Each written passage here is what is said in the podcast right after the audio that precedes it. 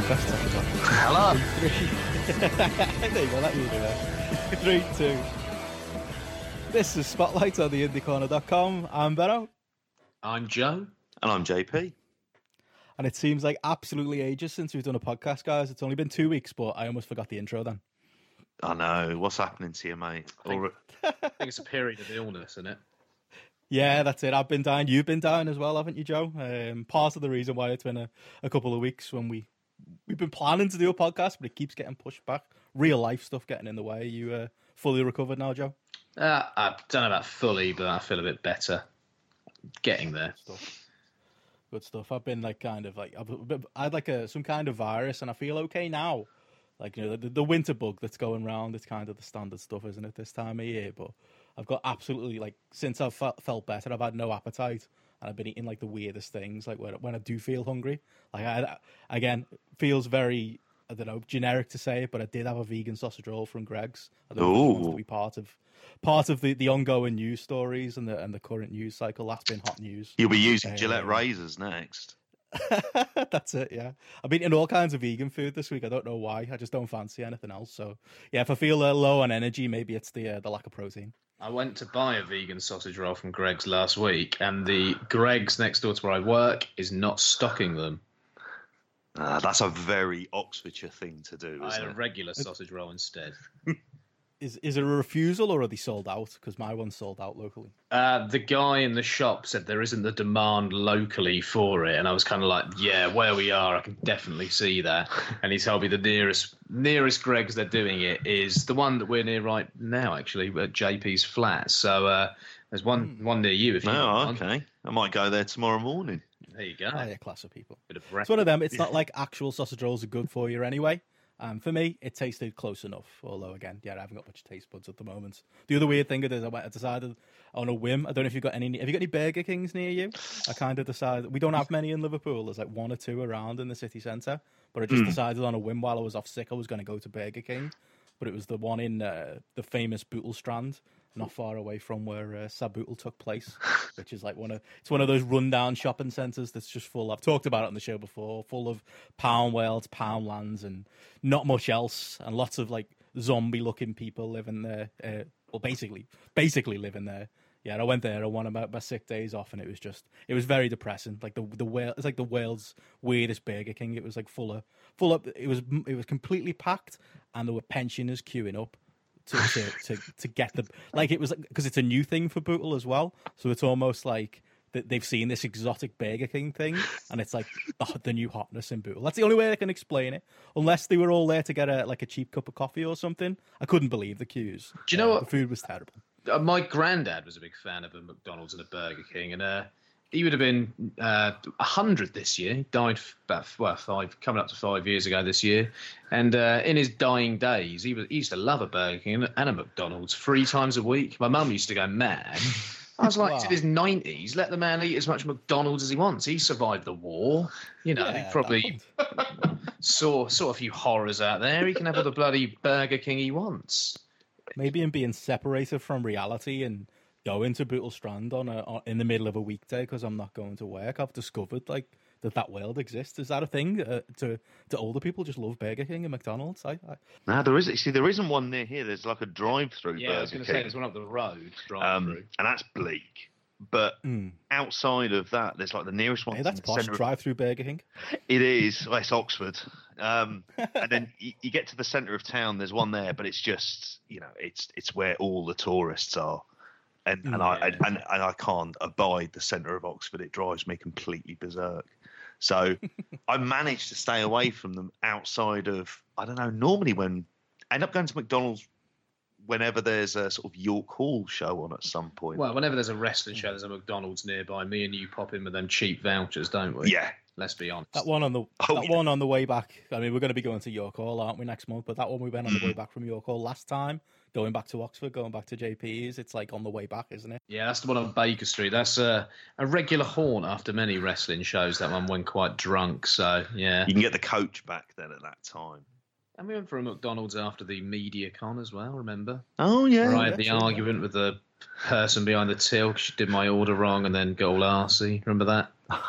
Vaguely, I was quite drunk. Uh, yeah, so was I. it was literally the closest place for possible food. Yeah, I, I don't mind. I, I, like McDonald's. I prefer. I think I prefer Burger King. I just don't get to have it a lot. Don't prefer that brutal Burger King. I'm a big fan of KFC. We we talked about the uh, the KFC chips on Ask Rev, Joe. Um, I don't know where that where that uh, slots for you is. You're not a fan, are you, Joe, of, uh, of KFC? I Any... can't stand the stuff. Gave me food poisoning, and uh, my, one of a few mates of mine were at Sussex Uni, and I went to stay with them. In 2005, we got a bucket, and since that day, I think I've eaten KFC maybe three times, and two of my mates I was with had never eaten it again because they were so just disgusted and appalled by it. So, yeah, not for me. I was going to ask you, Benno, the site of that McDonald's, isn't that the, um, oh, sorry, Burger King, isn't that the site of uh, Jamie Bulger's kidnap as well? It is unfortunately, yeah, the uh, the legacy of Bootle Strand is that that's where that happens. God, I remember I was a kid. I was like a, maybe a couple of years older than he was, but I remember it being all over the news. I think I think we might have talked about it on an we have. Yeah, I think I remember saying that. Like, yeah, it was.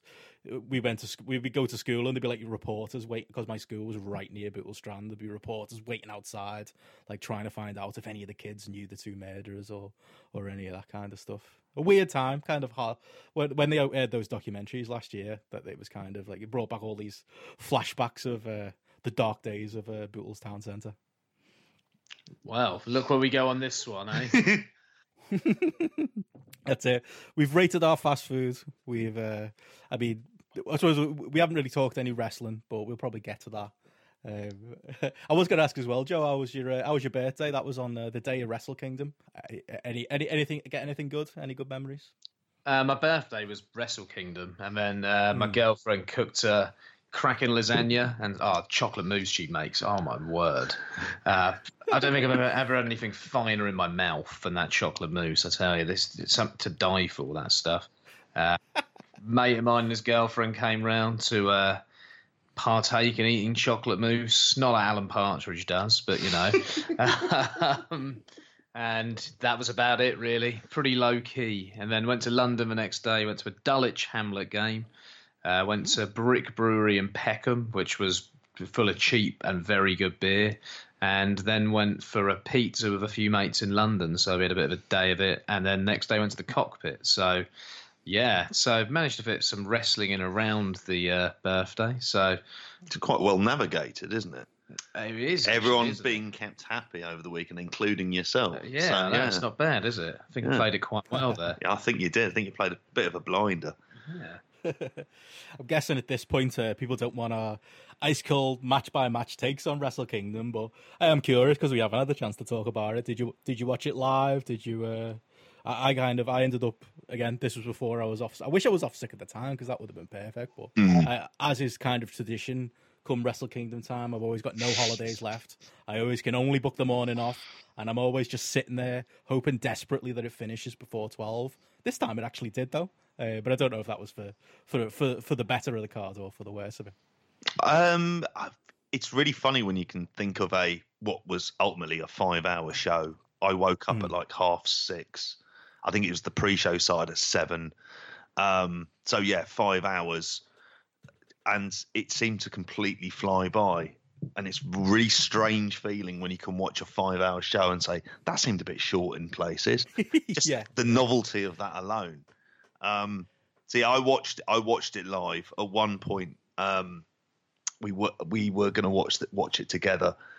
oh yeah, that was going to be Joe's big birthday plan. Did that not come together? No, it didn't. In the, it didn't in the end. JP was a party pooper. oh. I had my kids that day as well, who who you'd be pleased to know watched none of it. Oh, I know. They just they just that's, that's, stayed away. Surely that's got to be a day off school. Like surely that they could bribe you and say, "Listen, Dad, we're going to watch it, but as long as we don't have to go." To... Or, or saying that, would they still off? They were still off. They weren't in until mm. the Monday. So they were just they weren't tolerating that at all. No excuse. It's been no. a long two years since you thought to watch Omega Okada over dinner. it really is. Yeah. Yeah, I've decided to. I'm, I'm backing away a little bit on this, but I'll, you know, it's there. It's just, it's just what next plan of attack, maybe one of them will get into anime, and that'll be the way to get them in. I don't know. Well, you don't not going to take them to see the Nasty Boys against the Bruisers in uh, Swindon. It's not too far. I think they'd probably love that. There's actually a show on this weekend in Oxford. There is, yeah. Yeah. On Saturday, Yeah, should we go? LDN. I'm up for it. Let's go. We may as You well. up for it, Benno? The road. I'd love to. I don't, know if it's worth the transport. What's the card? Um, let, I, well, I saw a poster for it on uh, outside of Butcher's down down the road from JP's house actually on Sunday, and I completely forgot to tell you about it. So let me have a let me find the poster. I think It's take a L- picture of it. LDN Wrestling, which I think is is it Sanjay Bagga's promotion. Yeah, he's a he's got a history. In He he does have a history. Um, really intrigued because it's actually running at the school where we were going to go to a show before because there's barely never any wrestling in Oxford. But anyway, that's on uh, that's on this Saturday, so it might be worth going down there. Fifteen quid. I know I'm not happy about I that. I think a tenner. Uh, Uh, we'll we'll see how we feel. See, I don't know whether I'd want to get one. Like I have heard some very very terrible stories about him. Yeah. Um, two, I, all I remember are LDN is it being the absolute worst thing on the wrestling channel. Uh, it used to be like the the one British thing that they put on. God, never yeah.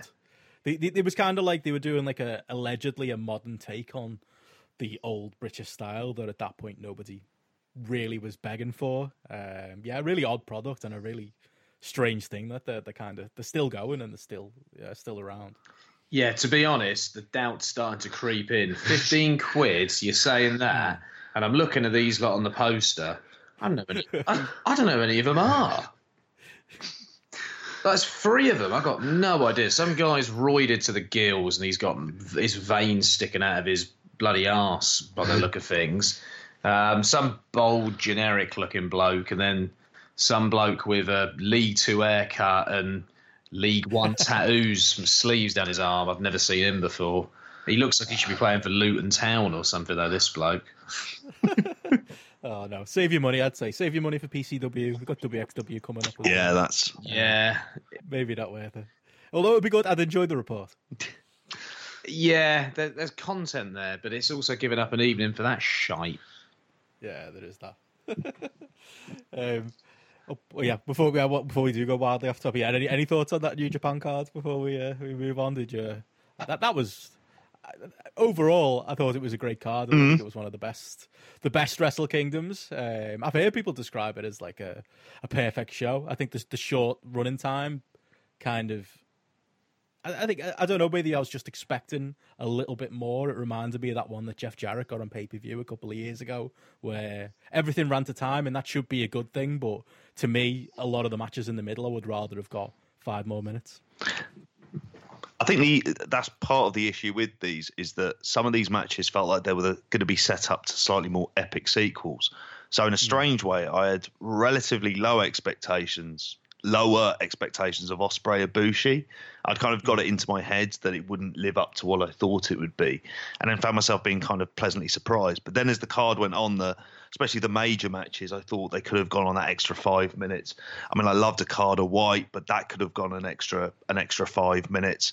Um, especially the same with with Zack Ishii as well, which there was a sort of slightly unusual story being told in that one. I suppose thinking from the British perspective, in the sense that Zack was kind of dominant throughout that. And that was something that kind of really threw me off. In terms of where it ranks, it's the last few have been generally excellent every every time, and and the top order matches, including this time around, always deliver in some form. You'd you know at the point when you're disappointed by what you would consider to be a four star very good match. It says a lot about the depth of the card.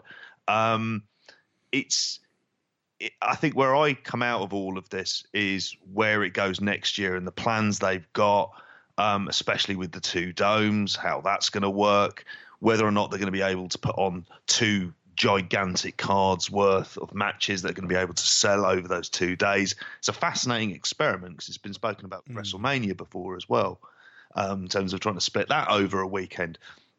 So there's a lot coming out of it. What's going to happen with the Copper Box Arena show? I'm, I'm really looking forward to see what could potentially happen with that. Did you heard of the Copper Box before? I never heard of it as a venue. To me, it it sounds like something Hmm. like a search term you might put into Pornhub. I hadn't uh, heard of it as actually as a venue. No, never heard of it myself. I I had because um, there was a couple of times I was I was down around there. I, I took my kids to the Olympics and the Olympic Park, and you'd see it there. So it's very easy to get to. For one, Stratford, which has got mm. the Westfield there, and it's easy to get, obviously because of the Olympics. It was used primarily, I think, for sort of netball and basketball, and they were using that in the O2, I think, possibly for the basketball stuff. So it does. A, I have seen it, and I've seen it on TV, and it's. It, I just assumed it'd be very expensive to rent mm. out and the stuff they do have there tends to be, you know, netballs are like very popular sport, and they tend to do really good numbers for that. It seats about sort of seven and a half thousand. Um, mm. it, when looking at it on TV, it looks like a really good arena. Not much that you could do in terms of like a sort of entrance way, but you can also the very top tier in it. It looks like you could almost um, cover it up and so even if you've got about 5,000 there, it would look really good. So yeah, there's a lot of interesting things that you'll be able to do with that place. Mm. Joe, any thoughts? Oh, sorry, sorry. Um, yeah, uh, yeah. I thought the show was pr- pretty great, to be honest with you. It was an easy way to pass four hours, as JP said. Um, I thought Omega Tanahashi was one of the best matches I've probably ever seen. I was blown away by it. Um, I've watched it twice now. There were things I picked up on the second time that I didn't see the first time. Um, I think Voices of Wrestling flagship show last week, and Rich Kraetsch pointed some stuff out that I didn't even didn't even occur to me first time round about the aggression and the way Omega was working and the way they were laying in such strikes and putting more emphasis on um, like the disrespect they were showing for one another with the way they were kicking one another, and was comparing it to say the Sasaki Kawada matches uh, in sort of 2000 2001, and I could absolutely see that in there the second time I watched it, and that just added an extra element to the layers of the storytelling and the actual storyline that was going on in there. I think Tanahashi might be the best wrestler ever. I think there's an, a definite mm. shout for that in there somewhere for him. Um, you know, he's still got something to give at this point as well. Who knows how long this is going to go on for, this run, and who knows how much longer he's going to be going at this top level because he can still go when he wants to. And he's got mm. such a unique charisma. To me, for years, Shawn Michaels, I thought, was the best wrestler ever. I don't think I'd never see anyone else. Tanahashi's double the wrestler Shawn Michaels was even. You know, he's got such a great record of matches behind him at this point, and such a great record of uh, great matches at the Tokyo Dome as well. You think of how many five star matches he's had at the Tokyo Dome at this point, it's just off the chart. Like, I want to see. I really want to see good things from this run, but I fear Jay White is going to actually beat him next month. Mm. And mm. as much as I think Jay White has massively improved, I think from an in-ring standpoint, it's maybe a year, six months too early for Jay White to win the belt because I don't think he's quite there in the ring yet. Um, but yeah, Tanahashi Omega is a match I want to see. I want to see a rematch. I really, really do not want Omega to leave New Japan. I think Omega is someone who like I've not done it myself because I just think the guy's great, um, and he's maybe my favorite wrestler in the world right now. But I think he's someone that within the sort of circle that we exist in or bubble we exist in, people like to knock, and people really like to find things wrong about him and the way he wrestles. And I think that there's an over analysis of his performance that goes on there because for me, he's close to perfect. And you just look at the, the you know, the record that he's got in big matches. And people can say he's lazy because he you know, does the house show stuff, wears the house show tights. Look at what he does during a G1 season. That guy delivers at least seven, eight four star matches during an entire G1. You know, his record's ridiculous. Look at the range of opponents at this point as well. He's a big match wrestler. Ah, if this guy goes, it, it, it's going to be felt. It's really going to be mm. felt. Jay White is no, nowhere close to the level of Omega you know, Ospreay, I think, will be as good as Omega at some point. But you've got to remember, Omega got his push when he was, what, 32? Ospreay's what 25. Ospreay's a few years off and being able to develop that character maybe a little bit more. He's maybe not fully there. I think he's there in ring, but maybe he's not fully there character wise, which might bring his in ring and his story, his ability to tell stories in the ring to a further level as well that Omega has. Mm. And yeah, I've, I've just pray he doesn't go. I'm hoping all that he's doing at the moment, like the New Japan Sports, uh, sorry, the Japanese Sports Awards or whatever it was mm. last night, we said that he won't be there next year. I hope this is all an elaborate work, and I hope you know we're all fearing the worst, and he's going to be back there next year, collecting more awards and killing it at the Tokyo Dome because there's still such a story to tell with him in New Japan. We've not had the Ibushi match that we all want on, on a sort of a Tokyo Dome setting. I want a Tanahashi rematch as well. There's more I think him and Okada can do together as mm. well. I think it would be devastating if he was to go at this point. I think kind of like I think the reason like there'll be some people hoping almost hoping he leaves, and the reason you get some of that over analysis, I think it's it is weird. I think you hit the nail on the head there. That a lot of it's it's just within kind of the bubble. Uh, I think some of it's kind of a, like a, a, big thing I noticed about that Wrestle Kingdom card was just the, the, likes of you know Minoru Suzuki not getting on the card, the likes of as we talked about like Hiroki Goto not getting on the card, even though I'm not the biggest fan of him, um, and even like the you know the younger you know spots for younger Japanese talents. I think Omega gets grief and becomes the poster boy for the amount of Western guys that kind of made up this card. Um, and the change that's kind of happened in New Japan over the last year, and I think the fact that it's brought in a lot of new fans, um, people who wouldn't historically have watched New Japan, who've come in because of the Elite and because of Omega and because of Dave Meltzer constantly talking up Omega. You know, you mentioned over analysis. I think part of it's because Meltzer can't help but give at least six stars to every big Kenny Omega match. Kind of all these things kind of play together, don't they? To where mm. Omega's become fairly or unfairly like the poster boy for people who are pushing back against you know whatever this new version of uh, of New Japan that's kind of uh, came over the last couple of years. Um, I still like him. I still enjoy his matches. I didn't. I think you went the, the full five, didn't you, for for that for the, for Omega Tanahashi?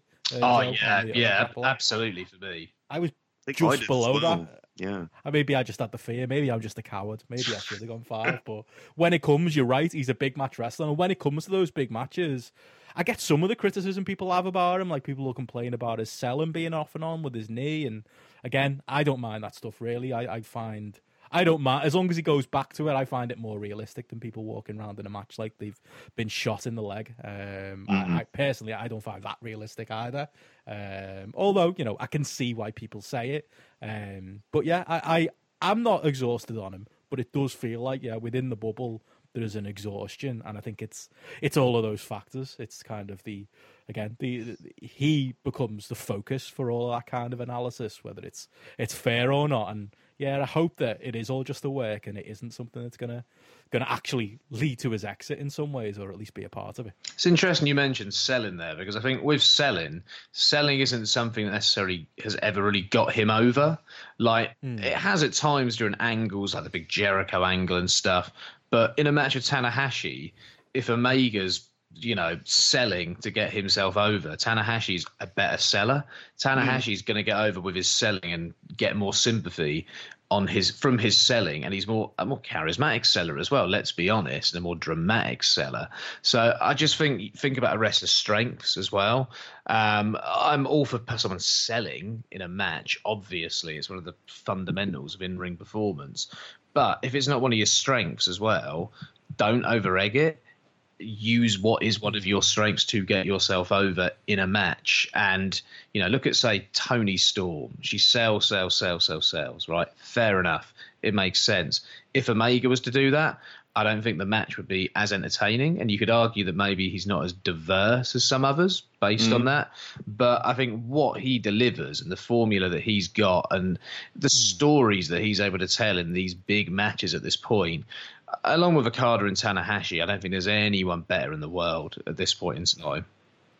I think as well, like on that selling point as well, it's kind of what again, I understand it if you want, you know, Omega to be doing the traditional wrestling selling, but I kind of, it's like uh, if you watch an MMA fight, like people finish MMA fights with broken limbs, and they're not, they're not going to stand there and show their opponent that that's the case, are they? They're gonna, at points in the fight, fight through it, try and avoid it, work around it, and not make it really obvious. So yeah, that stuff never really bothers me. But yeah, I think I, I suppose it's what you want out of your wrestling. He is very much a almost a, a he goes for all the, the video game stuff, doesn't he? And his matches are sometimes like a, a video game fight. But I think that's what I loved about this Tanahashi match as well, though, that it was in some ways, you know, in them telling the style battle story, quite grounded too. Um, again, if you can, if like me, you're happy to look past the, the weird knee stuff.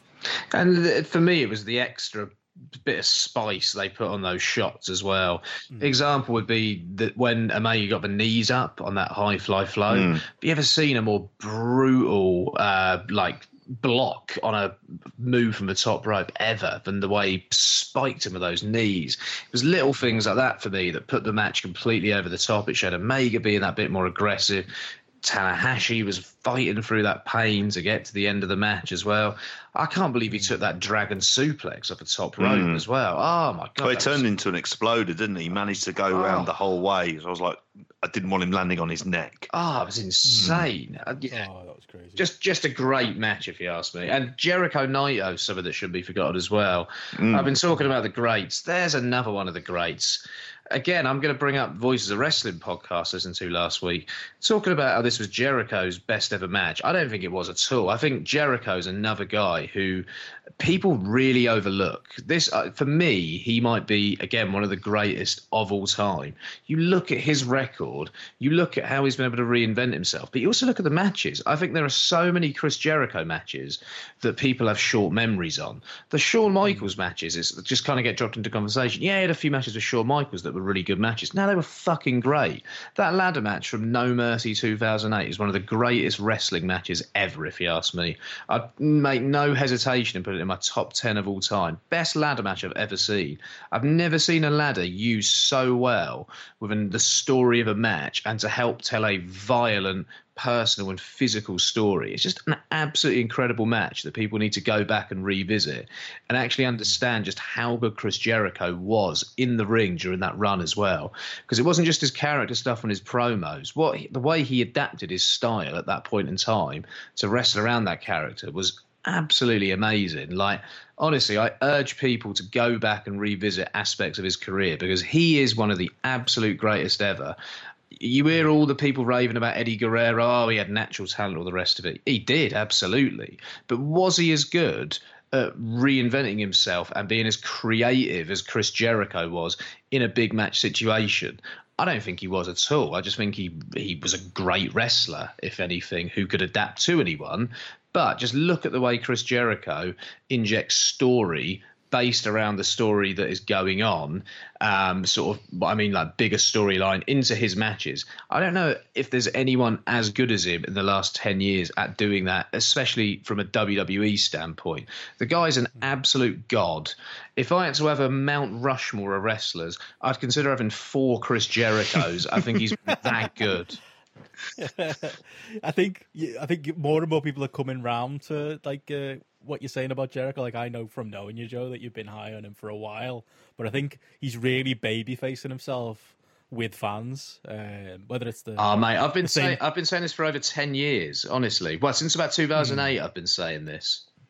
But I think that like doing it, having these high level matches on Wrestle Kingdoms. I mean, I I love all those Jericho matches you listed. I'd have you know I'd have the Naito match and I'd have the the Omega match up there with his best stuff. But I think the fact that he's doing it now, the fact that you know there's obviously the all all of the all elite news, uh, the fact mm. that hmm. he's willing to kind of you know go and, and try out new planes there as well, and he's going to be you know the the Terry Funk to ECW um, with this all elite and be like the the veteran who can still go more than probably Terry Funk could in his uh, in his ECW pomp. I think that's adding to his legacy too, and I think it is making people who because I, I, I couldn't remember like a, a couple of years ago similar to like Rey Mysterio who's had like a bit of renaissance that match he had with um uh, Andrade Cien Almas or just Andrade. I was going to say can't call him that. A, was a good reminder of he was a, Jer- Jericho and Mysterio were two wrestlers who it felt like there were points in the mid 2000s where like hardcore wrestling fan boards or Twitter or wherever you go for your conversation, they were almost just kind of seen as uh, you know they've been around too long, the the stale. Uh, they weren't as good as people remember, and both wrestlers, it feels like this year. Uh, I don't think.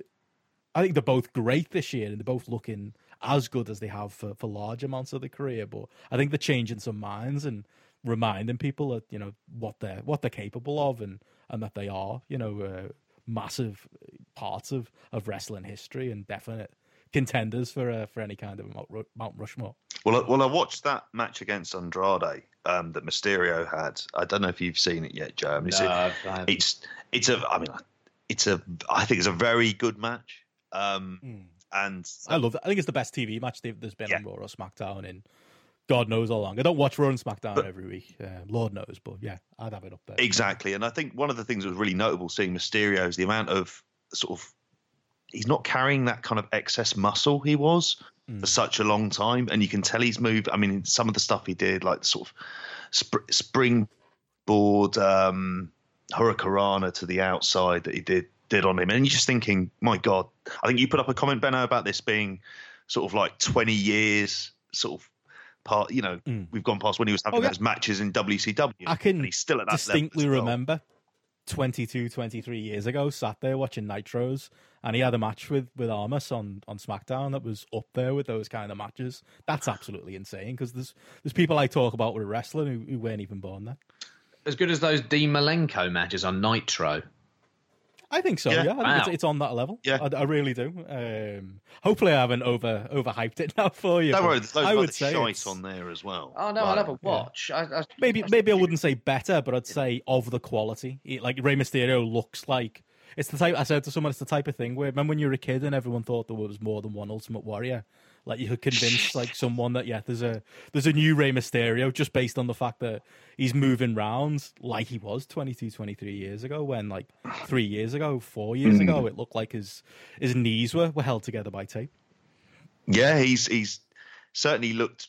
I mean, trying to think the last time we saw him, uh, um, was in Rev Pro. Marty, yeah. In in Rev Pro, and he looked and he was very good that day. Mm. Um, he looked good at all in as well, didn't he? Yes, that's it. Yeah, and, and you know, if this is his last big run, I know one of the things that's been touted is a hair versus mask match with him with Andrade, because you know, have to drop the Cien Almas for reasons that are best known to one lunatic. Um, it, it's yeah, it, it, I'm happy to see that being the case, but I think it's it's interesting to tie it back in with what you guys have said with um, with Chris Jericho as well that you have two guys who, when they started out, they were wrestling lots of diverse opponents. They were going to lots of various places around the world.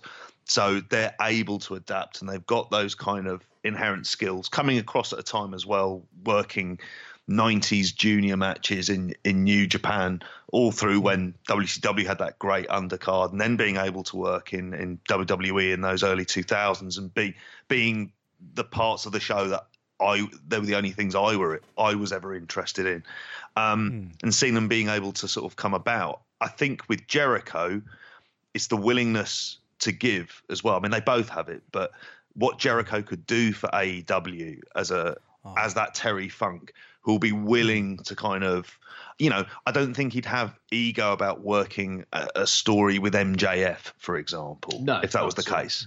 Do you know what I think is just insane as well? And we're going off on a right tangent here. yeah. Think about the year, no, the no. year 2000. You've got Chris Jericho, you've got Triple H. Triple H had a great year in the year 2000. Who's a better wrestler? There's no doubt in my mind that Chris Jericho is a much better, much more diverse, much less selfish wrestler than Triple H. Look at the legendary career Triple H has had in WWE. And Jericho's had to, well, he's been up and down the mid card at various points. He's had his breaks because he's been de pushed at various points because his talent was never fully appreciated or respected at any point. And it just baffles me when you look back that Triple H has had this career where he's lauded as this all time great and legend by morons. And you had Chris mm. Jericho right there that you could have gone with in the mm. same way. and you chose this roided up twat rather than someone with a you know a real personality the willingness to give the willingness to adapt as well. I feel like Vince McMahon has never fully um, fully respected Chris Jericho in the way that he should have. Yeah. And I always find Chris Jericho's interviews really f- interesting publicly, where he never knocks Vince properly and talks about how like Vince is his friend and all the rest of it. And it's like, I reckon you've been feeding shit to Meltzer for years about what a crazy, insane twat Vince well and truly Yeah. is. Because he's obviously one of Dave Meltzer's sources. And I think deep down he knows that there was the choice of probably him or Triple H back then. And uh. Triple H got the nod over him. But you look at the hmm. two men's careers, think about a great Triple H match. They're all pretty much the same, aren't they? When you think Yeah. about it, right? It's dependent on the person he's in there with. Yeah. Think Of, but also think about how many misses Triple H has had on big, mm. big shows, right? Think about the Roman Reigns match at Mania. Think about the match he had with Jericho at Mania when Jericho was absolutely buried going into that Mania. Think about the Booker T match. You know, I can keep going here with really dull Triple H matches at WrestleManias.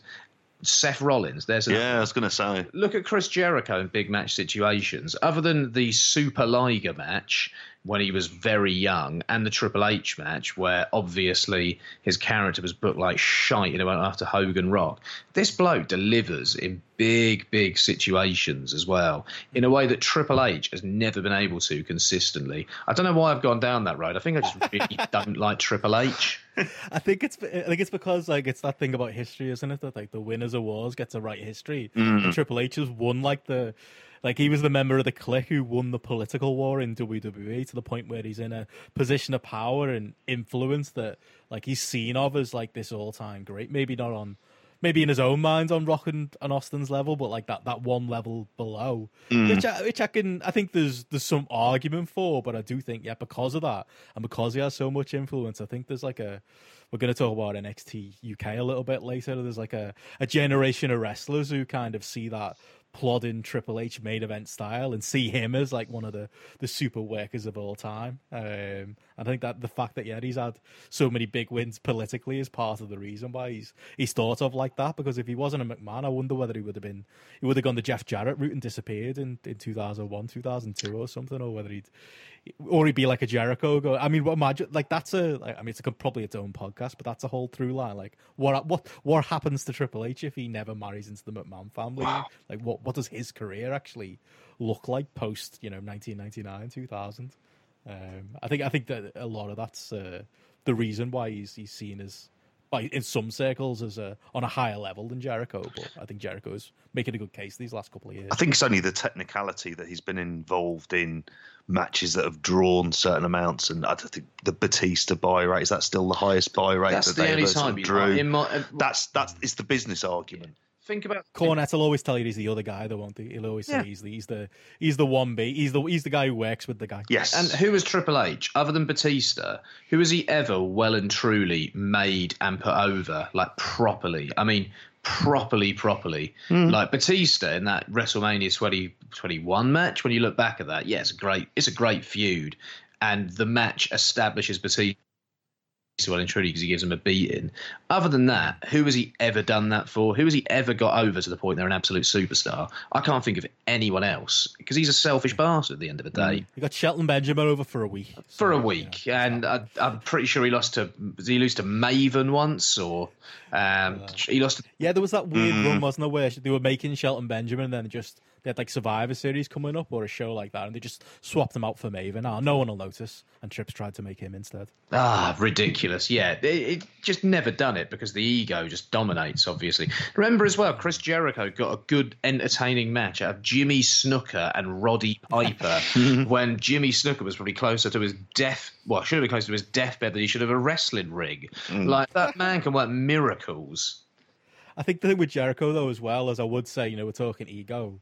He's got he has got an ego, but it's in a different way, isn't it? Like you listen to his his podcast talking about all elite. He's got an ego, but it's an ego in that he wants to like he, he probably see it as a challenge to go out and have that match with Snuka or that incredible uh, match he had with Ricky Steamboat. He kind of he he I don't know uh, whether it's just because he's a, a Smark's favorite or what, but I think Jericho there's something about his ego that I think's more of like a, a positive. I think it means Oh, that, like, he's going to keep trying and he's going to want to go Yeah. to places like All Elite because he doesn't want to be a 50 year old man. He wants to still be a 25 year old hanging around with the young bucks. That's like I think that's still how he sees himself, and I think a big part of that is like like that that ego too. Well, his ego is kind of well deserved because he is excellent. So I mean, ultimately, he knows exactly what works and what doesn't, and and if you look at the way that he's, you know, think of the amount of buys alone on New Japan World that that he can be kind of accredited with, in, including the mm. amount, you know, he's been paid a lot of money to go in New Japan, and quite rarely in wrestling, he's completely lived up to it and exceeded what it was. And that's delivering at your end of the bargain, which he knew he always could do if he was given the freedom to kind of do that build in the way that he does it. And, and you know, tying it in with All Elite, when, when he came out, you kind of thought that's, I, I was like very happy to see that he had signed Mm. them. And, you know, I think one of the things that's going to end up coming out as a result is is the kind of the fact he's been such success outside of the WWE system in a major money way. That's now going to obviously lead to the the fear of losing anyone else in case they might possibly do it. Which we now end up with this situation of stockpile talent and various rumors coming out about about people wanting to leave and some people asking for their releases, but no one really seems to know when a lot of the contracts are up as well. But I think seeing someone like Jericho go out there and do that is going to actually hmm. sort of lead a lot of people to think there's no reason why they shouldn't be able to give that a go to really be able to get themselves over and work with someone who knows how to get them over. I think Jericho being part of that has turned the conversation from ah, it's going to be another Ring of Honor, ah, it's going to be another even MLW, but you know maybe on a bigger scale. That's made this whole all elite stuff feel like big time to me. That plus I've got more confidence in them having listened to his podcast. I don't know if you did. You both listen to Tony Khan's podcast with X Pac? I I did, did listen to yeah, that, yeah. yeah. yeah, yeah. Like that stuff's kind of made me feel more confident. Where like I feel like we're in like a, it, we could be. I don't think they're going to be WCW, and they're not going to. I don't think they're going to be putting, as I've seen Meltzer say, they're not going to be putting WWE out of business anytime soon. But the fact that they've got a Jericho on board, the fact that I thought, I think, I, I've seen people push back and say, well, just because Tony Khan was an Observer subscriber, he's going to know how to run a business. Um, but, you know, he, he runs an American football team. He runs Fulham. Whether he runs that well or not, you might, uh, whether you're a Fulham fan, might uh, depend on your, your thoughts on that. But all of those factors together have actually got me feeling quite like positive on, I don't know when I'm going to get the time to watch it, but on, you know, a big, real big time competitor actually happening this year. And uh, Jericho's done the, he, he kind of made sure that he's, he's front and center of it. He knows what the, uh, the cool product is, and he knows again how to babyface himself with fans. And he also knows how to once again adapt and consider what he can give in wrestling and get the most value from at this point in time. And I think he's probably thinking about legacy. And you can think about legacy from one point, yeah, how the WWE going to lionize me? But you can think about legacy from another point of view, which is with kind of the bubble that I suppose we exist in and fellow observer readers and all the rest of it. And you know, I, I've said about him being one of Meltzer's sources for years. He clearly respects us as a group of fans. He clearly gets that fan base. He, you know, invests in that fan base and understands how to get over with that fan base. Think about what I just said about Mount fucking Rushmore, for God's sake. um, I might write a book on how great the guy is, to be honest, because he really is. Um, I once saw him in a club in Southampton, actually. He was in a junk which was a regular haunt back in the day in Southampton.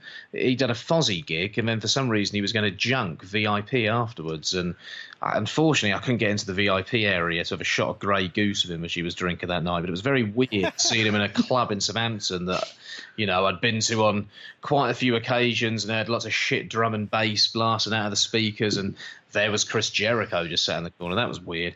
But no, he follows, you know, he he has a focus on what he needs to do to stay relevant. And it's constantly obviously on his mind how do i stay relevant in this business?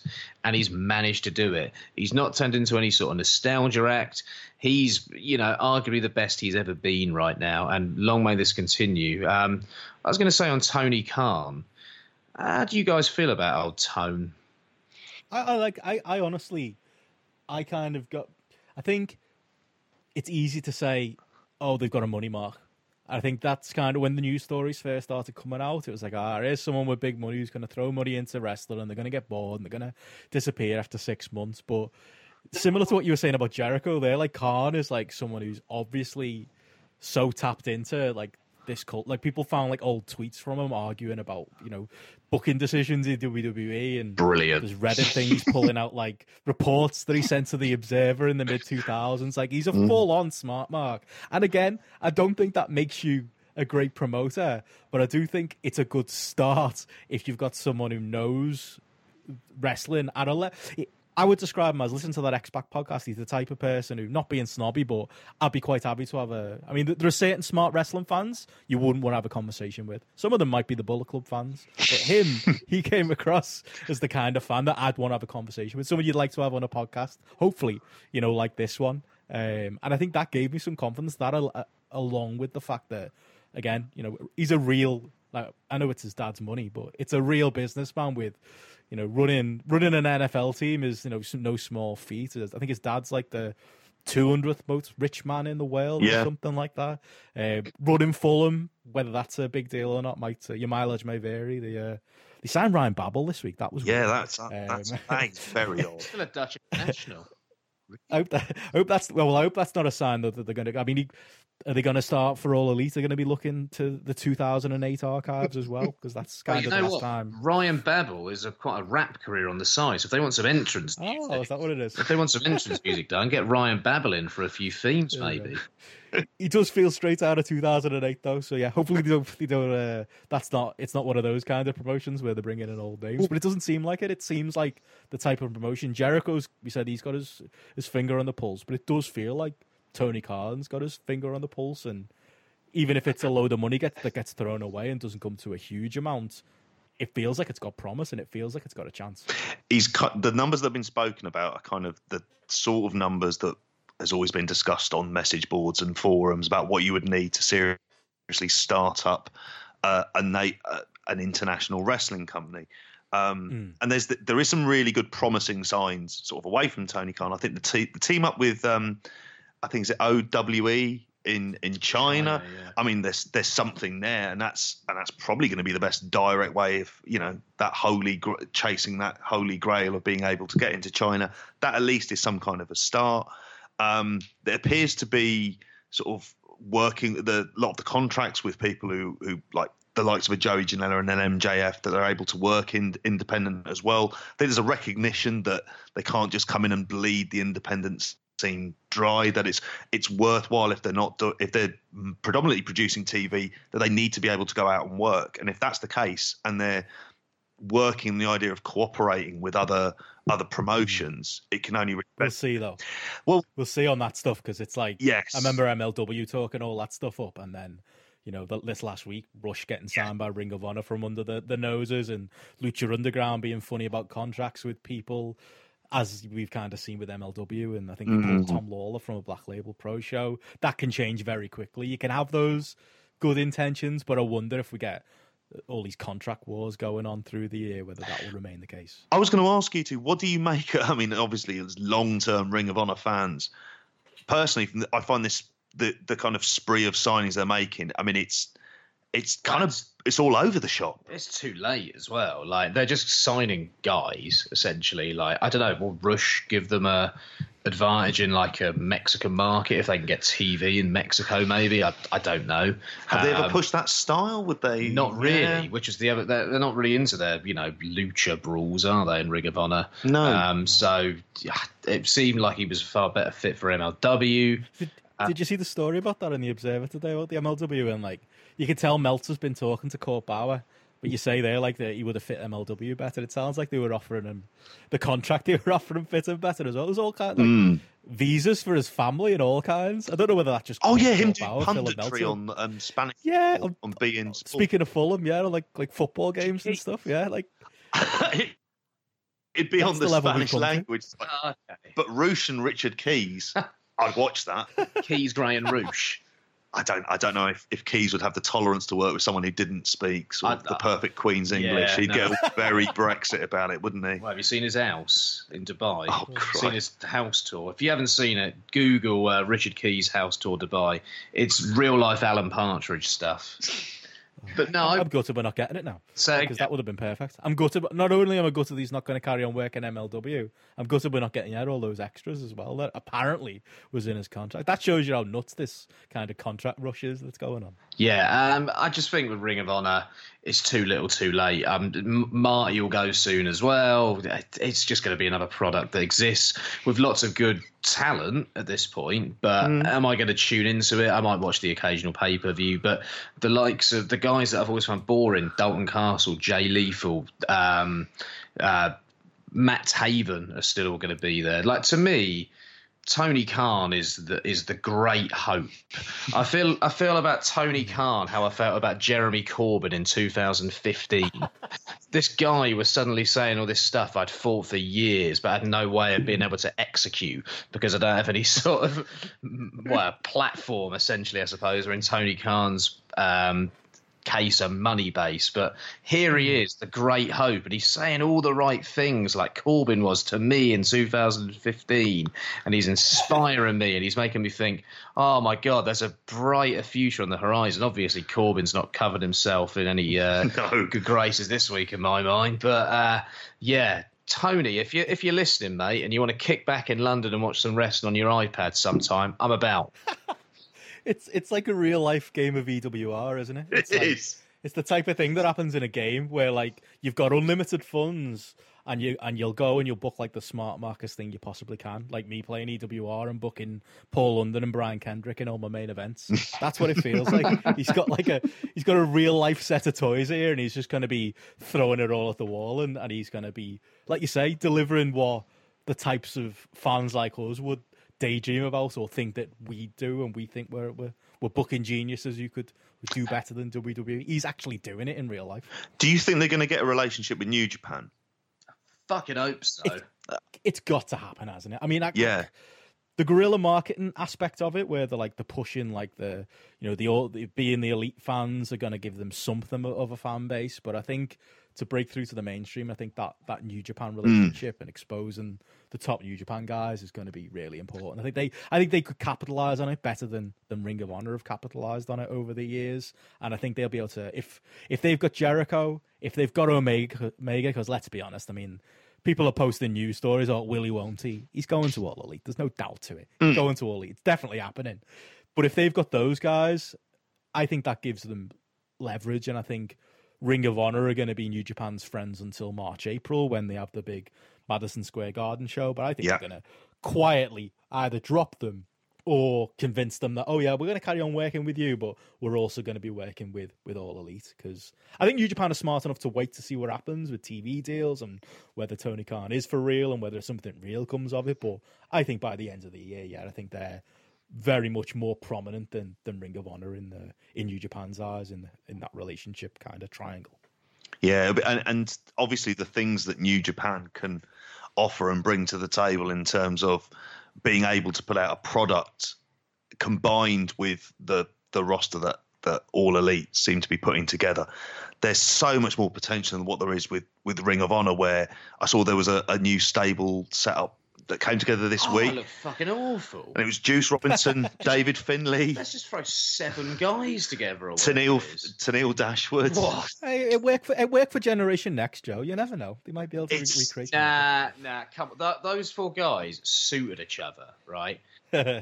Uh, did you ever watch Emma in WWE and think, wow, Juice Robinson uh, with Mark Haskins mm. thrown into the mix with the measure as well? And who else was in it? It's just, But then we've just odds and Bandido. ends. we've kind of hit hit upon the problem with Ring of Honor. Is they can you can buy as many, you can get as much of this talent in. I'm very happy for Mark Haskins that he's got sort of a fresh. I mean, that's something that the three of us have been saying for quite some time. Is seeing him in a in a different environment, and this. or not seeing him put him on a product that i'm not going to watch which is basically what. yeah, happened. or uh, you know, something that will be item- intermittently seeing where there'll be the kind of novelty to it.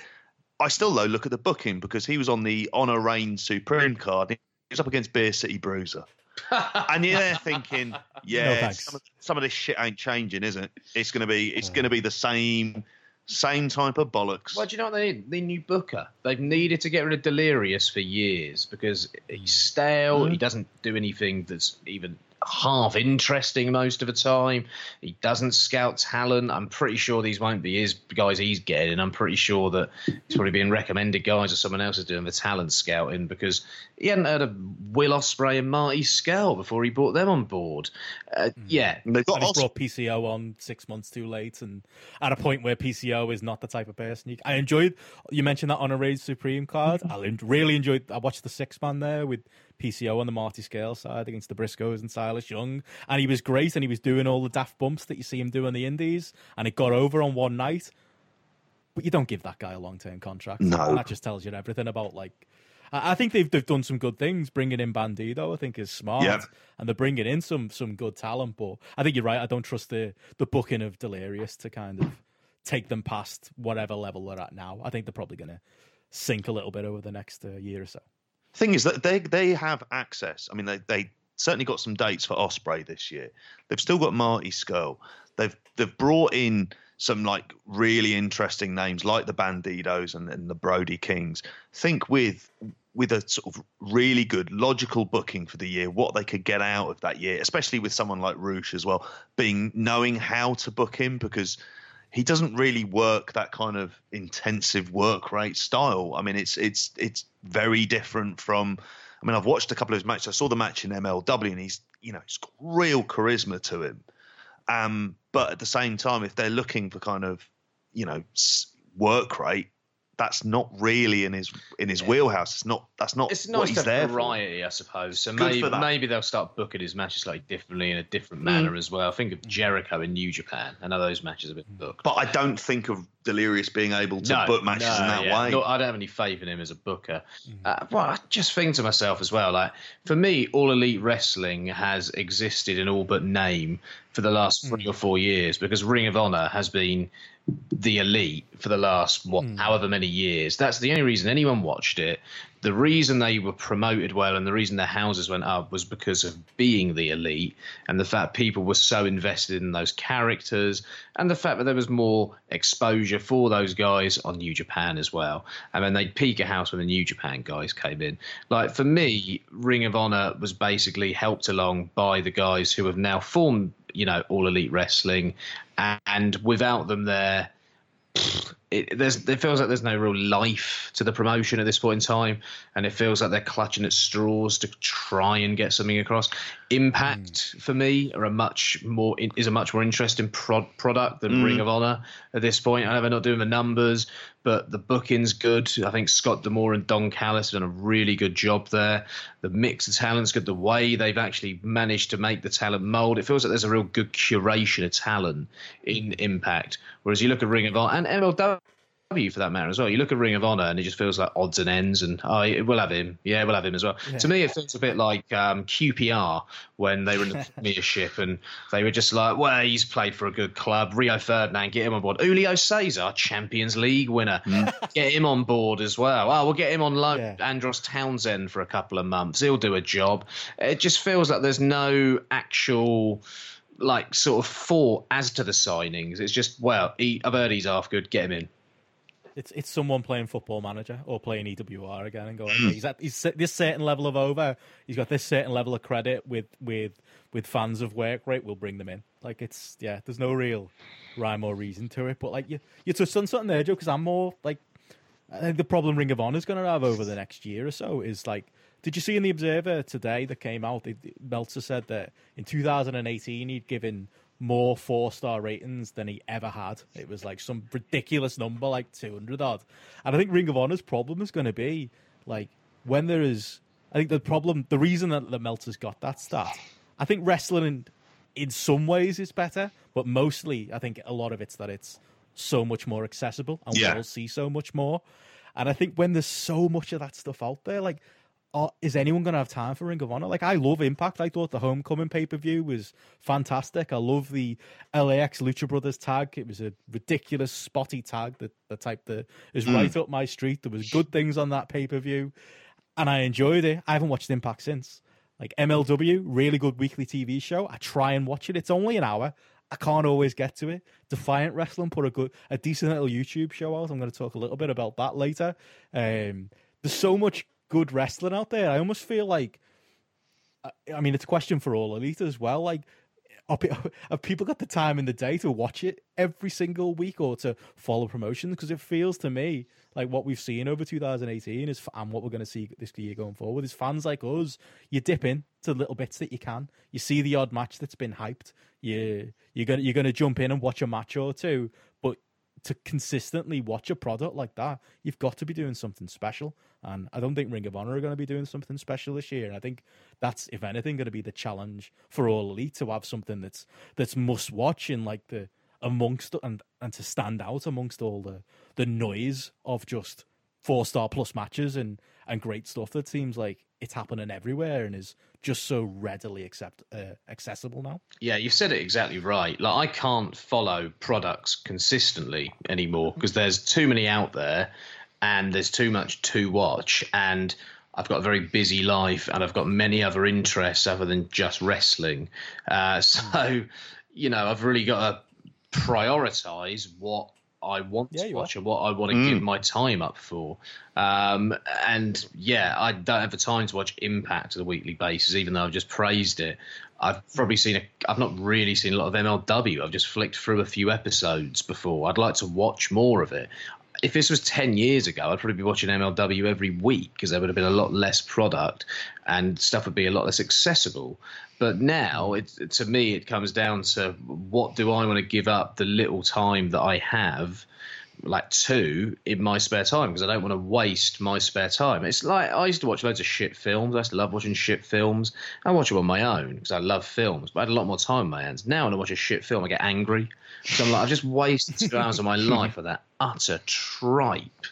Uh, yeah, it just winds me up. So if I watch bad wrestling now, again, I get angry. It's why I refuse to watch Raw. I'll dip into this Andrade, oh, sorry, Almas or whatever his name is now against Mysterio match. And that'll be the first SmackDown I would have touched probably since Daniel Bryan initially came back. No, I watched the Daniel Bryan AJ Styles title change. Yeah. Uh, but yeah, I've probably watched three, like I've dipped into three, maybe four episodes of SmackDown in this entire year well, it's 2019 now. Yeah, but all but, last yeah, you know what I'm saying. Yeah, yeah, that's kind of the world that we're in now, isn't it? It's like when you make and when you make the time for something and it's not like of that high level, like it just feels like wasted time too. Like I'm guessing that's how you felt about uh, the UK takeover this weekend, Joe. just, a, just a hunch. I don't know if JP feels the same.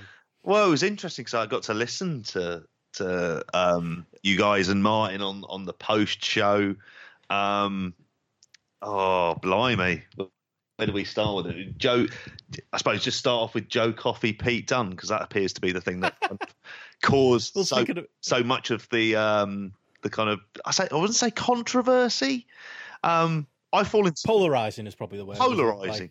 Like, I, I, I don't know how in hell anyone could go to four stars on it because I have to first twenty five minutes. I, yeah, I was bored shitless. Oh, I mean, there's no other, no way of getting around it. Bored shitless with a really great crowd, willing it to be great, but mm. not great. It was kind of, it's, it's, it's not a fair, it's not a fair comparison. But do you remember uh, Tag League spoke about this with the Bobby Gunns Ilya, Ilya Dragunov match about actually how good was that match as a match in and of itself because the atmosphere around it kind of appeared to be the thing that was kind of almost carrying it. And this was the crowd at Blackpool were kind of carrying it in that positive way. But what I saw was Pete Dunne trying his absolute utmost to get a really great match out of someone who didn't appear to have the kind of conditioning to go that that length of time. There was a couple of spots near the end that could have gone so horribly wrong when they fell off the top rope, um, and there was stuff that was just it just looked poor, and you'd see Coffey stood there um, I think on the Grapple app, I went two and a half, and I've I've not seen anything that, that kind of differed from that. I just thought that was that was bang average with a great crowd. I think the difference between the Bobby Gunns uh, Ilya yeah. match and this match is Bobby Gunns and Ilya worked to the crowd. Once they mm. realised the reaction that crowd yeah. were giving them, they realised that they need to work to that applause and that ovation. So they did. Whereas Coffey and Dunne had clearly had this match that they'd gone over with whatever agents. It had been laid out to the nth degree, and everything had been put in place at a certain mm. point in the match, and they worked to that. Mm. And yeah, the crowd were up for most of the well for the more or less the entire match and were willing it to be good, and yeah, that helped to some extent. But they weren't they weren't really working the crowd, were they? Mm. Really, when you think they were working the match that they had planned out. So it's the difference, I think, between a show and a match being overproduced and a hmm. match being completely laid out by agents backstage because they need to have a good match on that show. And at times, I'm fine with that. I think, you know, WWE have put some great matches in the last few years from doing that sort of like over match Uh, you look at the Sasha Banks Bayley match in NXT. Mm. That's a match that hugely benefits from having everything laid out in the match at various points. Um, there have been other examples of uh, NXT matches. I think as much as I've enjoyed some of the Gargano Ciampa matches, I think they've actually not been a great influence in some ways because they've almost been almost like I like story laden matches, but Omega Tanahashi was subtle those were so blatant in the way that they told the story. And I think that the NXT style at this point in main events has become completely mm. obsessed with telling the story. And there was so mm. much of that in the Dunne Coffey match. Not that it's the same level of you know storyline or at the same level of depth as Gargano Ciampa, but you could tell that they weren't working organically. Think about that spot where um, Joe Coffey goes flying off a turnbuckle and Pete Dunne doesn't, and then they like sort of work around a little bit more, and then went straight back to the spot, and they mm. both fell off a turnbuckle, and it's like, oh, that just takes me out of the match because you know that they're like, oh shit, shit, we didn't execute the spot right. What's I don't know, Terry Taylor going to say backstage when we get back there that we didn't do this spot that you wanted us to do? it just feels like there's that culture. Oh, it's Shawn Michaels. It's definitely Shawn Michaels. Okay, but yeah, it just feels like there's that culture of fear where you don't want to, you know, let the agent down for going hmm. against the script or whatever. And uh, I think that that ruins it for, for to some degree. But that's also not to say that Joe Coffey isn't just shit.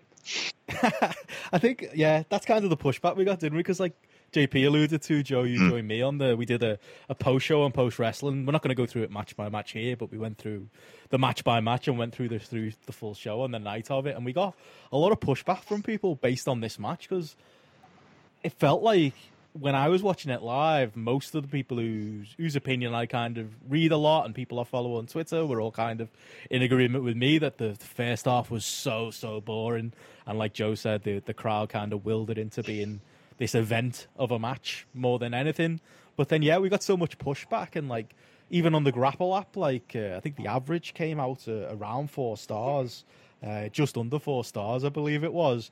And like uh, Gareth, who runs the, the Grapple app, which you can get on Android and iTunes, gave me a, a breakdown of kind of what people have been rating, and four stars was the most common rating for the match. It's just like I wondered whether I think part of it is you know people who've got maybe more patience for those melodramatic spots, which just aren't for me. I think a lot of it's people who went live as well. People who were there live seem to have a much higher opinion of the match than me, but then again, even even Meltzer, who had a lot of the same criticisms that we did, gave it 3.75 stars. I gave it three myself, which felt generous. I could probably go lower. Mm. Um, yeah, I, I, don't know. I think it's it's. I think I think a lot of the argument you'll find. I think uh, Meltzer himself directly said, at the end of the day, if the crowd do get into it to the level that they did get into it, then it's job done, isn't it? Um, maybe do you think that that's maybe the reason that people are a lot more charitable on it than us? I, I think ultimately coming out of this match,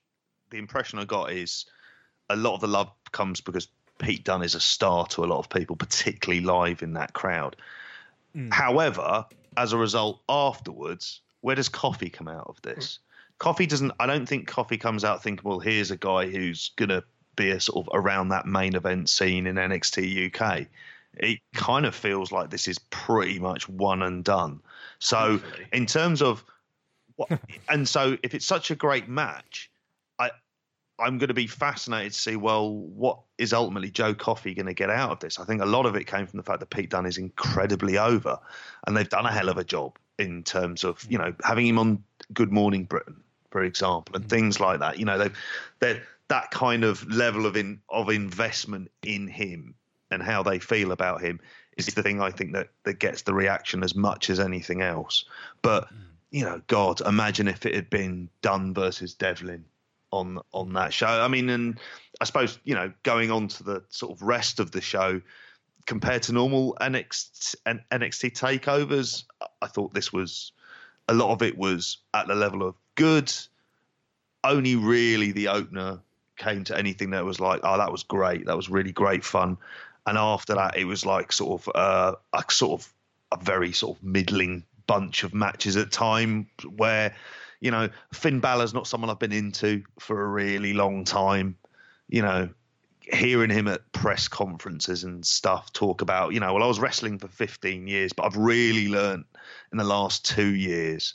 I think he was it was two three years. Basically, he's learnt where the hard cam is, and somebody's worked with him on his promos.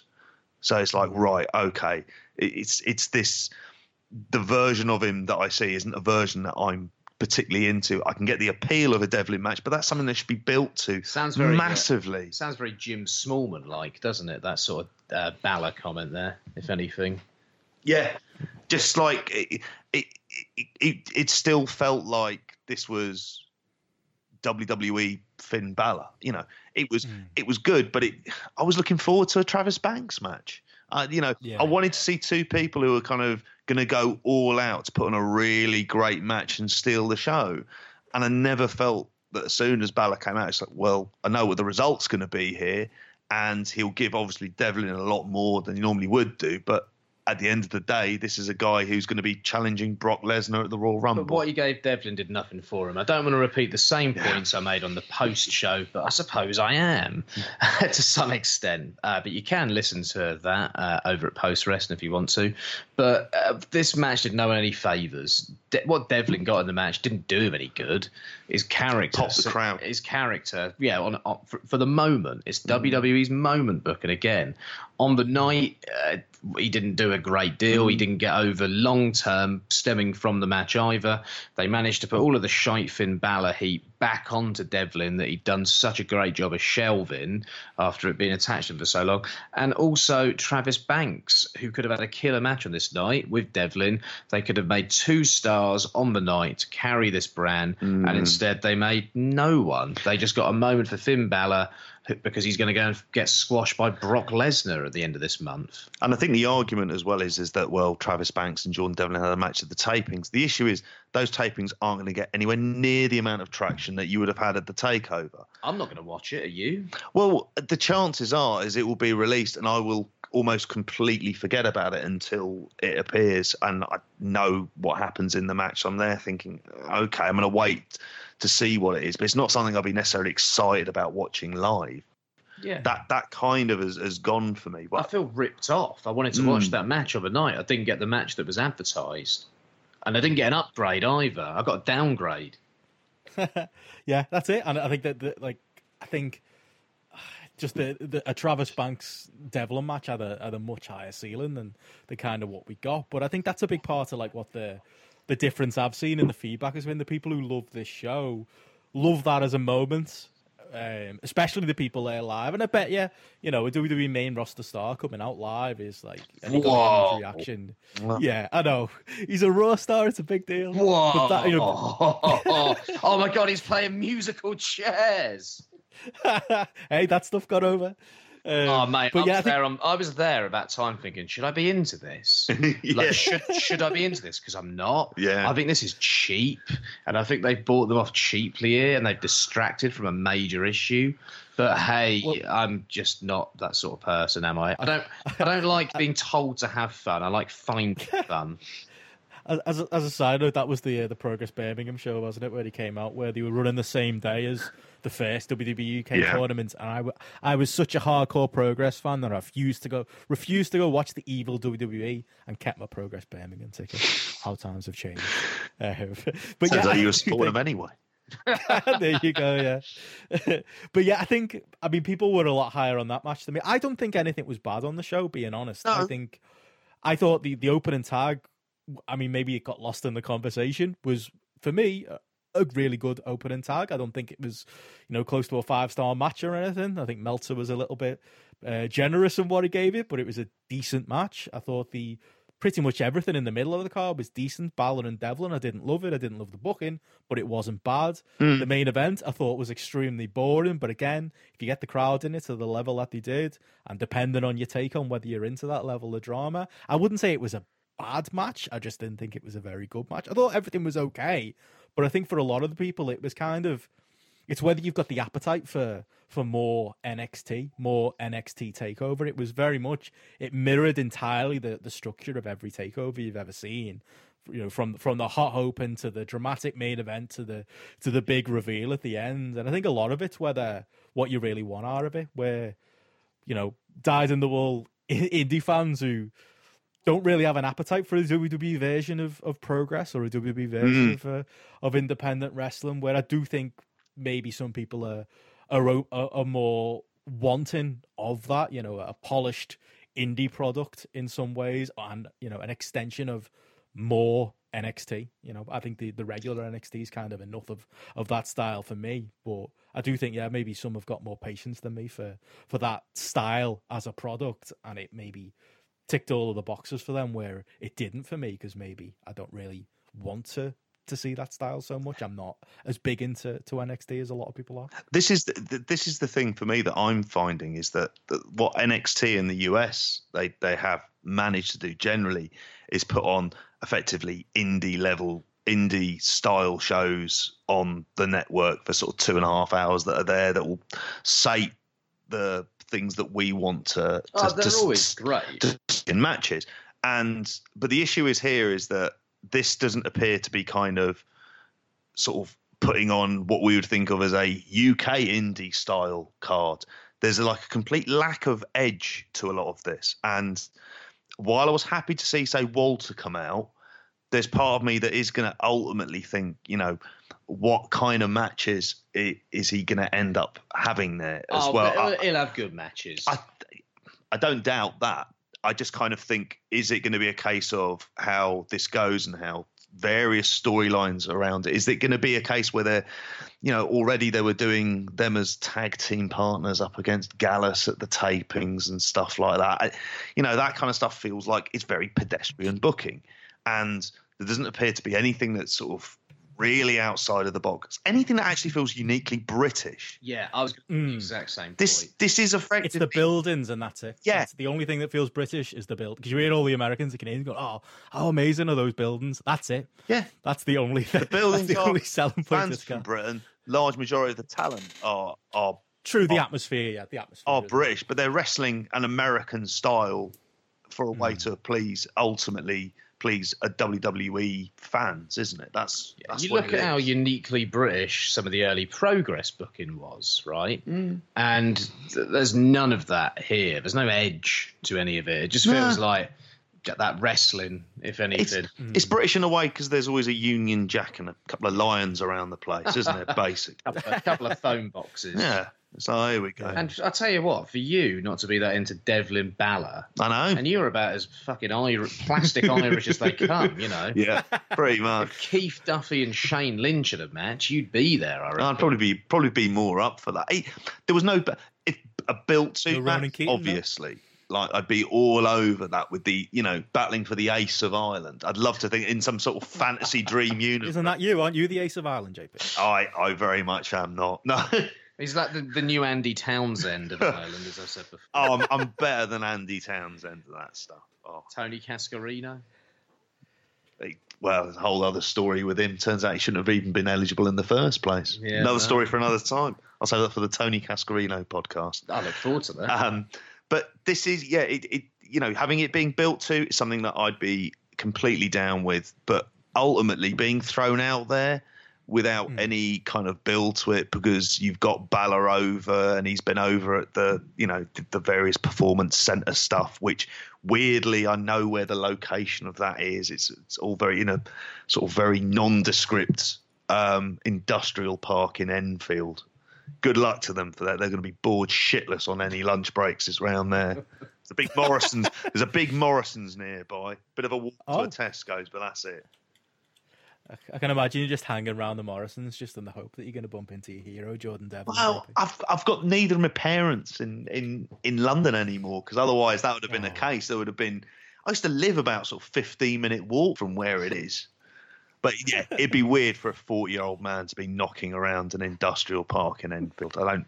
That's Wait, never a good. Look. You knocked around an Industrial Park in Manchester for a weekend once, and you I felt, did. you felt all right about that. But Jeff Jarrett was there. I Yeah, that's so it. Yeah.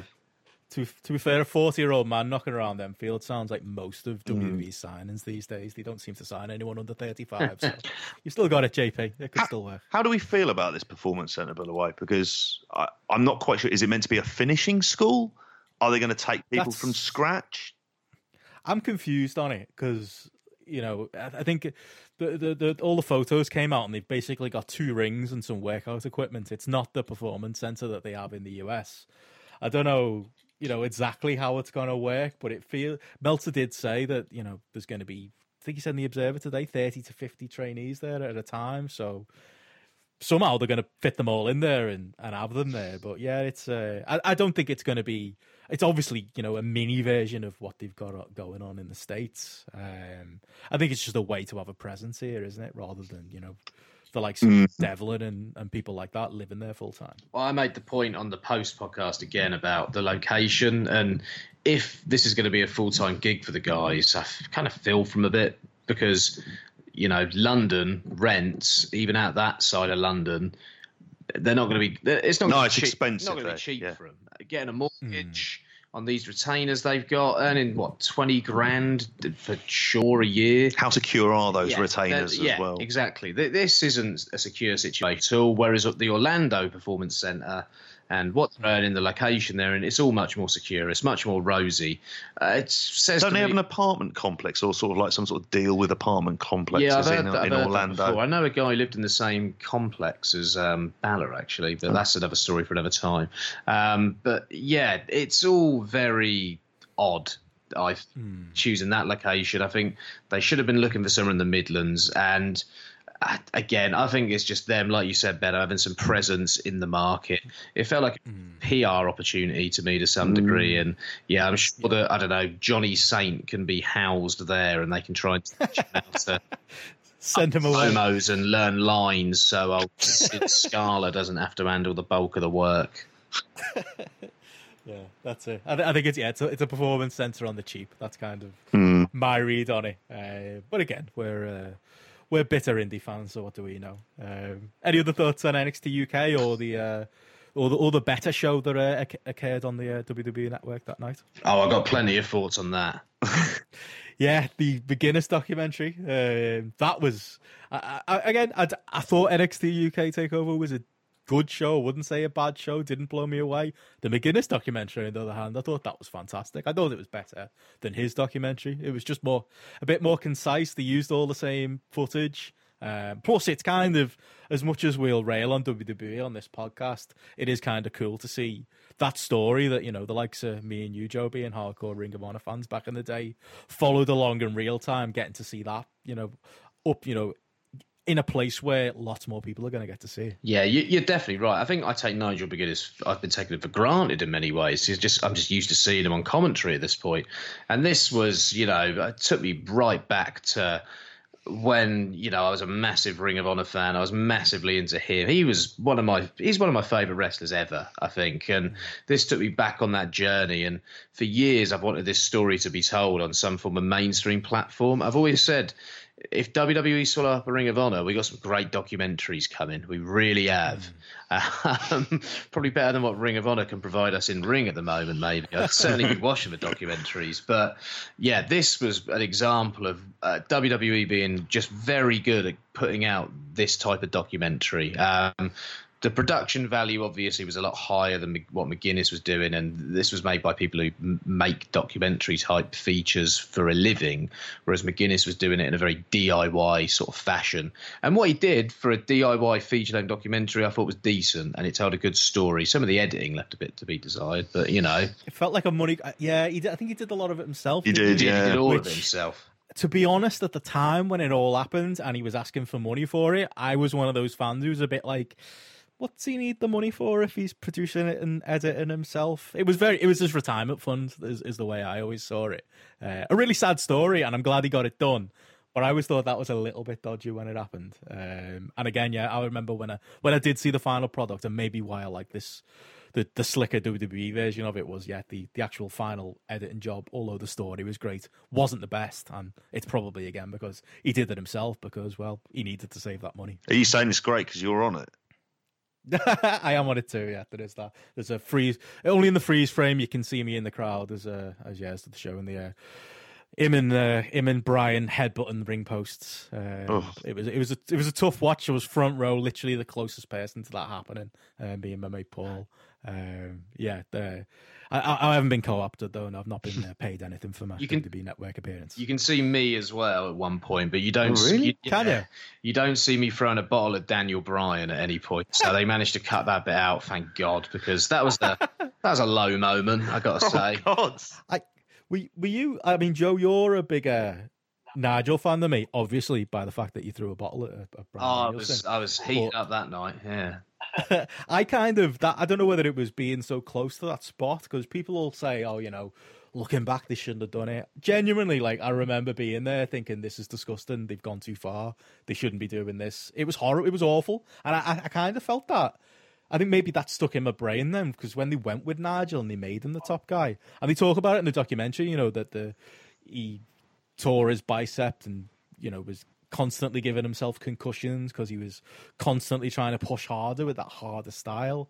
I wasn't into that. I really wasn't into Nigel to the to the level that I know a lot of Ring of Honor fans are. And I think part of it was just that I didn't really that that style just wasn't really for me. I think I was completely invested in his story at that point in time and his rise as a wrestler because he you know he was a real real talent and I loved the adaptation and his style as well because I just thought it made him a more well-rounded wrestler if anything and it added more of a drama to his matches and added a drama mm. to his kind of quest for the title as well till then he was kind of open and match technical guy, wasn't he? Until he did add like the strong style stuff. Yeah, well, they gave him the pure title, didn't they? And it was mm. sort of during the pure run he started adding bits and pieces in, and then him and Bryan, where he started adding bits in, sort of more strong styles type stuff, and then Bryan started doing little bits where he started doing, the, you know, uh, using his strikes more in matches, being a bit more explosive as well. I honestly think as in ring wrestlers, they both really lifted one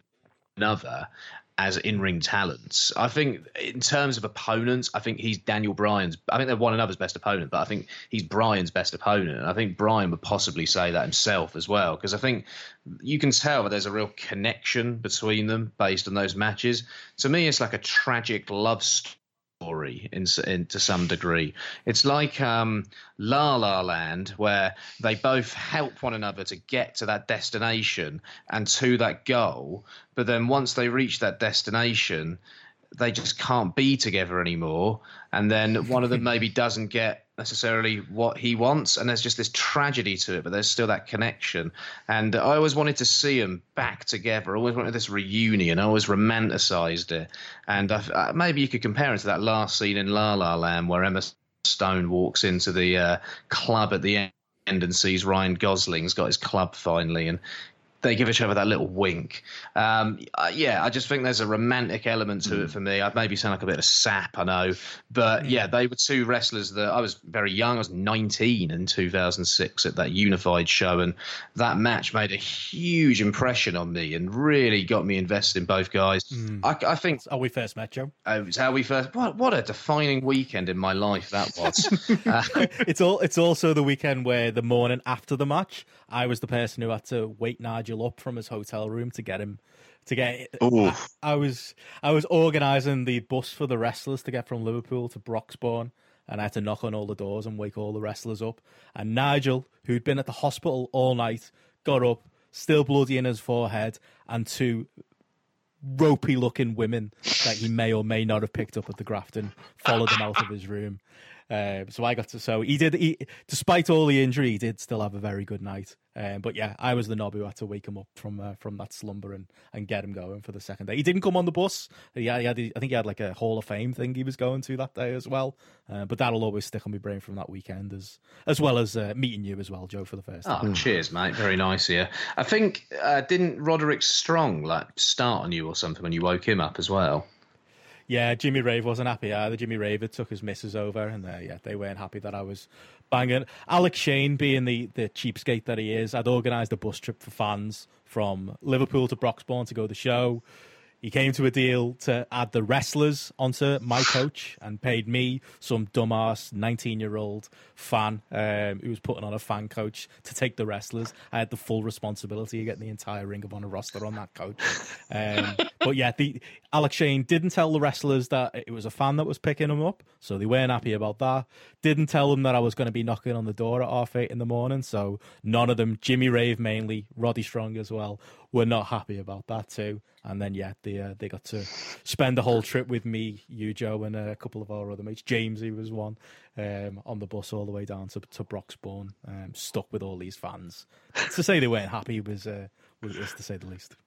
Yeah, but what a weekend! But yeah, going back to the documentary as well. Um, I think the selection of footage they had in this as well really mm. benefited it. I think the fact that TNA and Ring of Honor are willing to, you know, let WWE borrow some of their footage at this point in time as well is a really good step um, mm. because you can tell that full story with this footage in there. And for me, that was what made this complete because I remember when he turned up in TNA, I was confused, I was devastated. Mm if I'm honest with you. He made the most of a bad situation when he was able to. It wasn't a bad situation, but you know, he wanted to be in WWE. And I got the impression watching this, I reckon he might do a match, you know. I reckon he might be tempted. There was just a little something at points that made me think, is he hinting at possibly doing something here? Yeah. I could see it happening, and it definitely felt like there was hints about that throughout. Uh, towards the end of the documentary, like there's that kind of unrequited dream and it plays into a natural story. Um, where and when it would take place and place and how you would do it and make it feel organic. And also, he's got very strongly held views on the type of match that he would want to do. I imagine him and Bryan. Just that would be obviously the the one to go down. We've spoken, you, you guys spoken, you know, so much Bryan about it. Would love to do it as well. Yeah, I think that would be like the fulfillment of a dream for McGuinness. I think, oh man, I'd want to be there if they did that match. Even mm. if they do it on an NXT Takeover UK, I doubt they hmm. will. If I, I'd, I'd, I'd fuck off my WWE UK embargo. show. I think I think Gibson's the more likely, isn't it? I think yes. just based on the documentary, based on like how much Gibson. It's funny because when I first started seeing Zack Gibson, he was like a CM Punk clone, and then he kind of morphed into what he is now. Um, but he always did a lot of Nigel stuff, so you can the influence is heavy. The, you were very heavy handed with that stuff mm. in the documentary. You could imagine him ripping into McGuinness on commentary and pulling oh. out. I don't know whether it's the best thing for Nigel because it does seem like I don't know. There's his retirement just seems a bit weird, like the way they played it in the documentary. You know, the I to be honest at the time was didn't 100% buy the whole story about the you know the fact that it, it, was just all a bit awkward wasn't it the way he went to TNA and he had the he obviously had the arm issue and then he quietly disappeared from TNA and then there was the hepatitis B stuff and then mm. he quietly retired and then obviously you know he's talked at length about having you know difficulty accepting that and having mental health issues there I don't know whether it it would be right for the man Nigel McGuinness to come back and wrestle. Mm. I don't know whether it would be maybe to give him that moment that like he's obviously sad he didn't get. But at the same time, I wonder if he's just better off just sticking on commentary as much as I'd enjoy, you know, a Zack Gibson talking him out, or you know, doing a Bryan match as long as he didn't do the headbutts. One match, maybe two matches.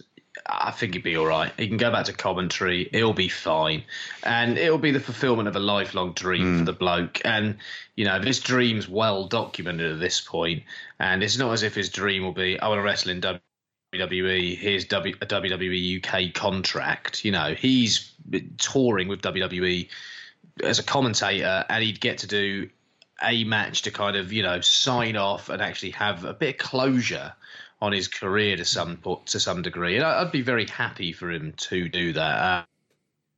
Um, it's something I'd love to see. Um, it's something that would, if it was in the on the UK brand, I'd rather it not be, but it would get me interested in Mm. in the UK brand. It's probably one of the only things that can get me interested at this point. So It would get Gibson over massively. yeah, absolutely, yeah, which I'd be fine with. Yeah. Yeah. And and that would be that would be definitely a way forward. I mean, I just wanted to say about in terms of the documentary as well. Part of the reason I thought it worked so well is it doesn't contain a lot about WWE.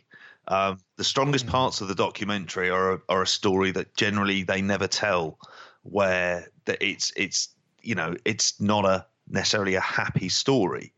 And sometimes I think that in terms of the best documentaries they've done, when I think of the AWA one, I think of even ECW to a degree, something that has that sort of bit of pathos behind it gets you sort of emotionally connected. And I thought they did a really good job with this one.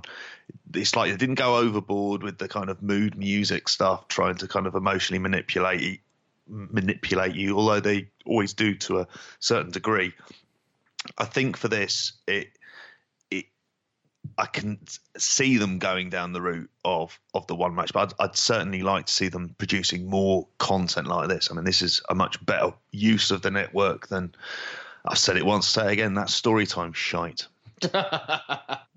yeah. Definitely. One last point I wanted Um, to make on the documentary as well is it really got me in the mood to go back and watch some Nigel McGuinness.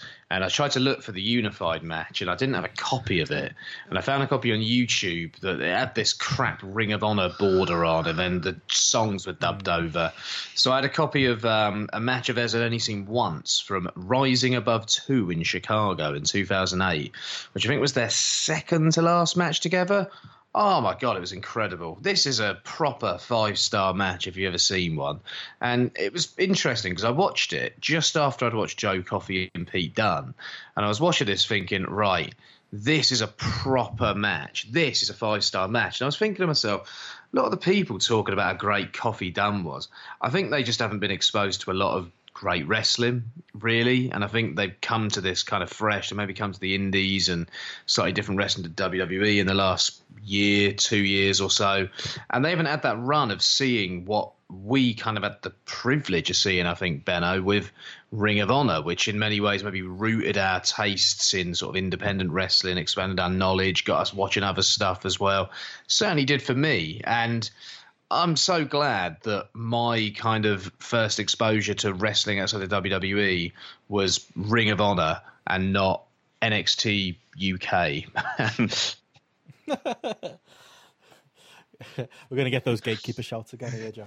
Um, yeah, it's like it's funny because I, I always think of progress. Like I was banging into Ring of Honor. I wonder how much of that stuff holds up now. I would like to go back and do a rewatch and do what you were saying about going and watching that unified match. I know Ring of Honor make it hard because the the crap with the back catalogue. Even if you're a non club member, I've got years ago, and I'll admit it, I downloaded a big fat torrent with all the Ring of Honor shows from about 2002 to 2008.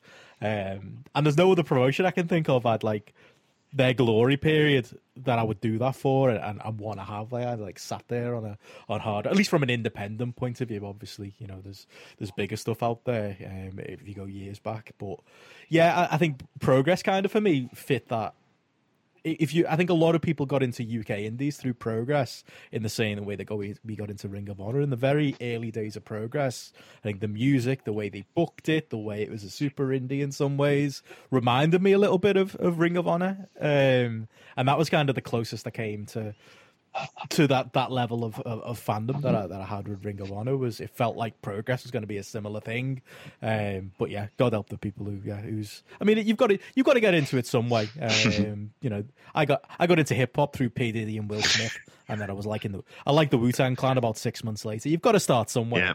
So maybe yeah, it, it, it's not the best starting point, but maybe yeah, I feel a little bit bad for the people getting in that way, but maybe it'll lead to them finding better. Oh yeah, if if you listen, you're into that. Go go and find this match: Nigel McGuinness versus Bryan Danielson, rising above two, 2008 in Ring of Honor, rabid crowd in Chicago, great atmosphere. Little things in this match like the way they work holds. Honestly, the way they work hold. I think of that Joe Coffey fucking bear hug in that match, and the way they're working holds in this match. Ah, it adds so much to the match. Just the way they're thinking about putting a hold on, applying it, thinking about how you can twist it, use it to advance the story in the match. It's such a great match.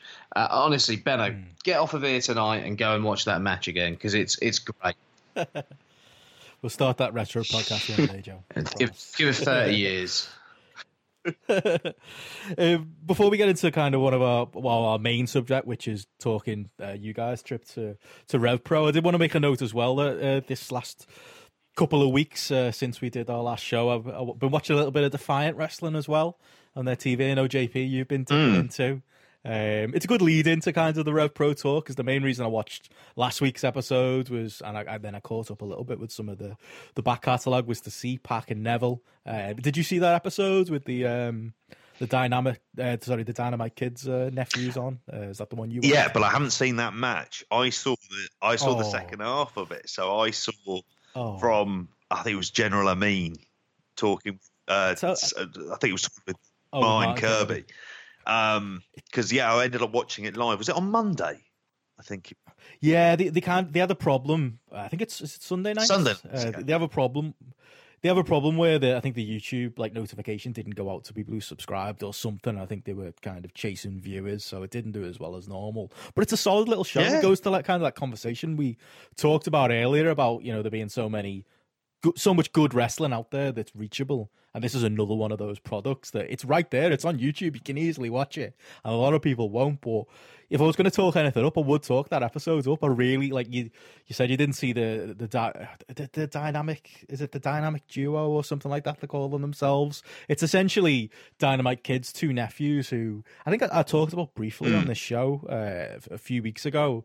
Uh, I saw them like around the time Dynamite died, and it does link into that story. I saw uh, people who I follow on Facebook sharing a video of them training, and they were running through spots, and they pretty much on this TV show did that same thing. And again, Joe linking it to Ring of Honor of years gone by, it was like they're definitely not the finished article, but they were out there running like they did a ten minute match against each other. One of them um, Thomas, it is. Thomas Billington looks the absolute spit of his uncle as well, so it's worth seeing just for that.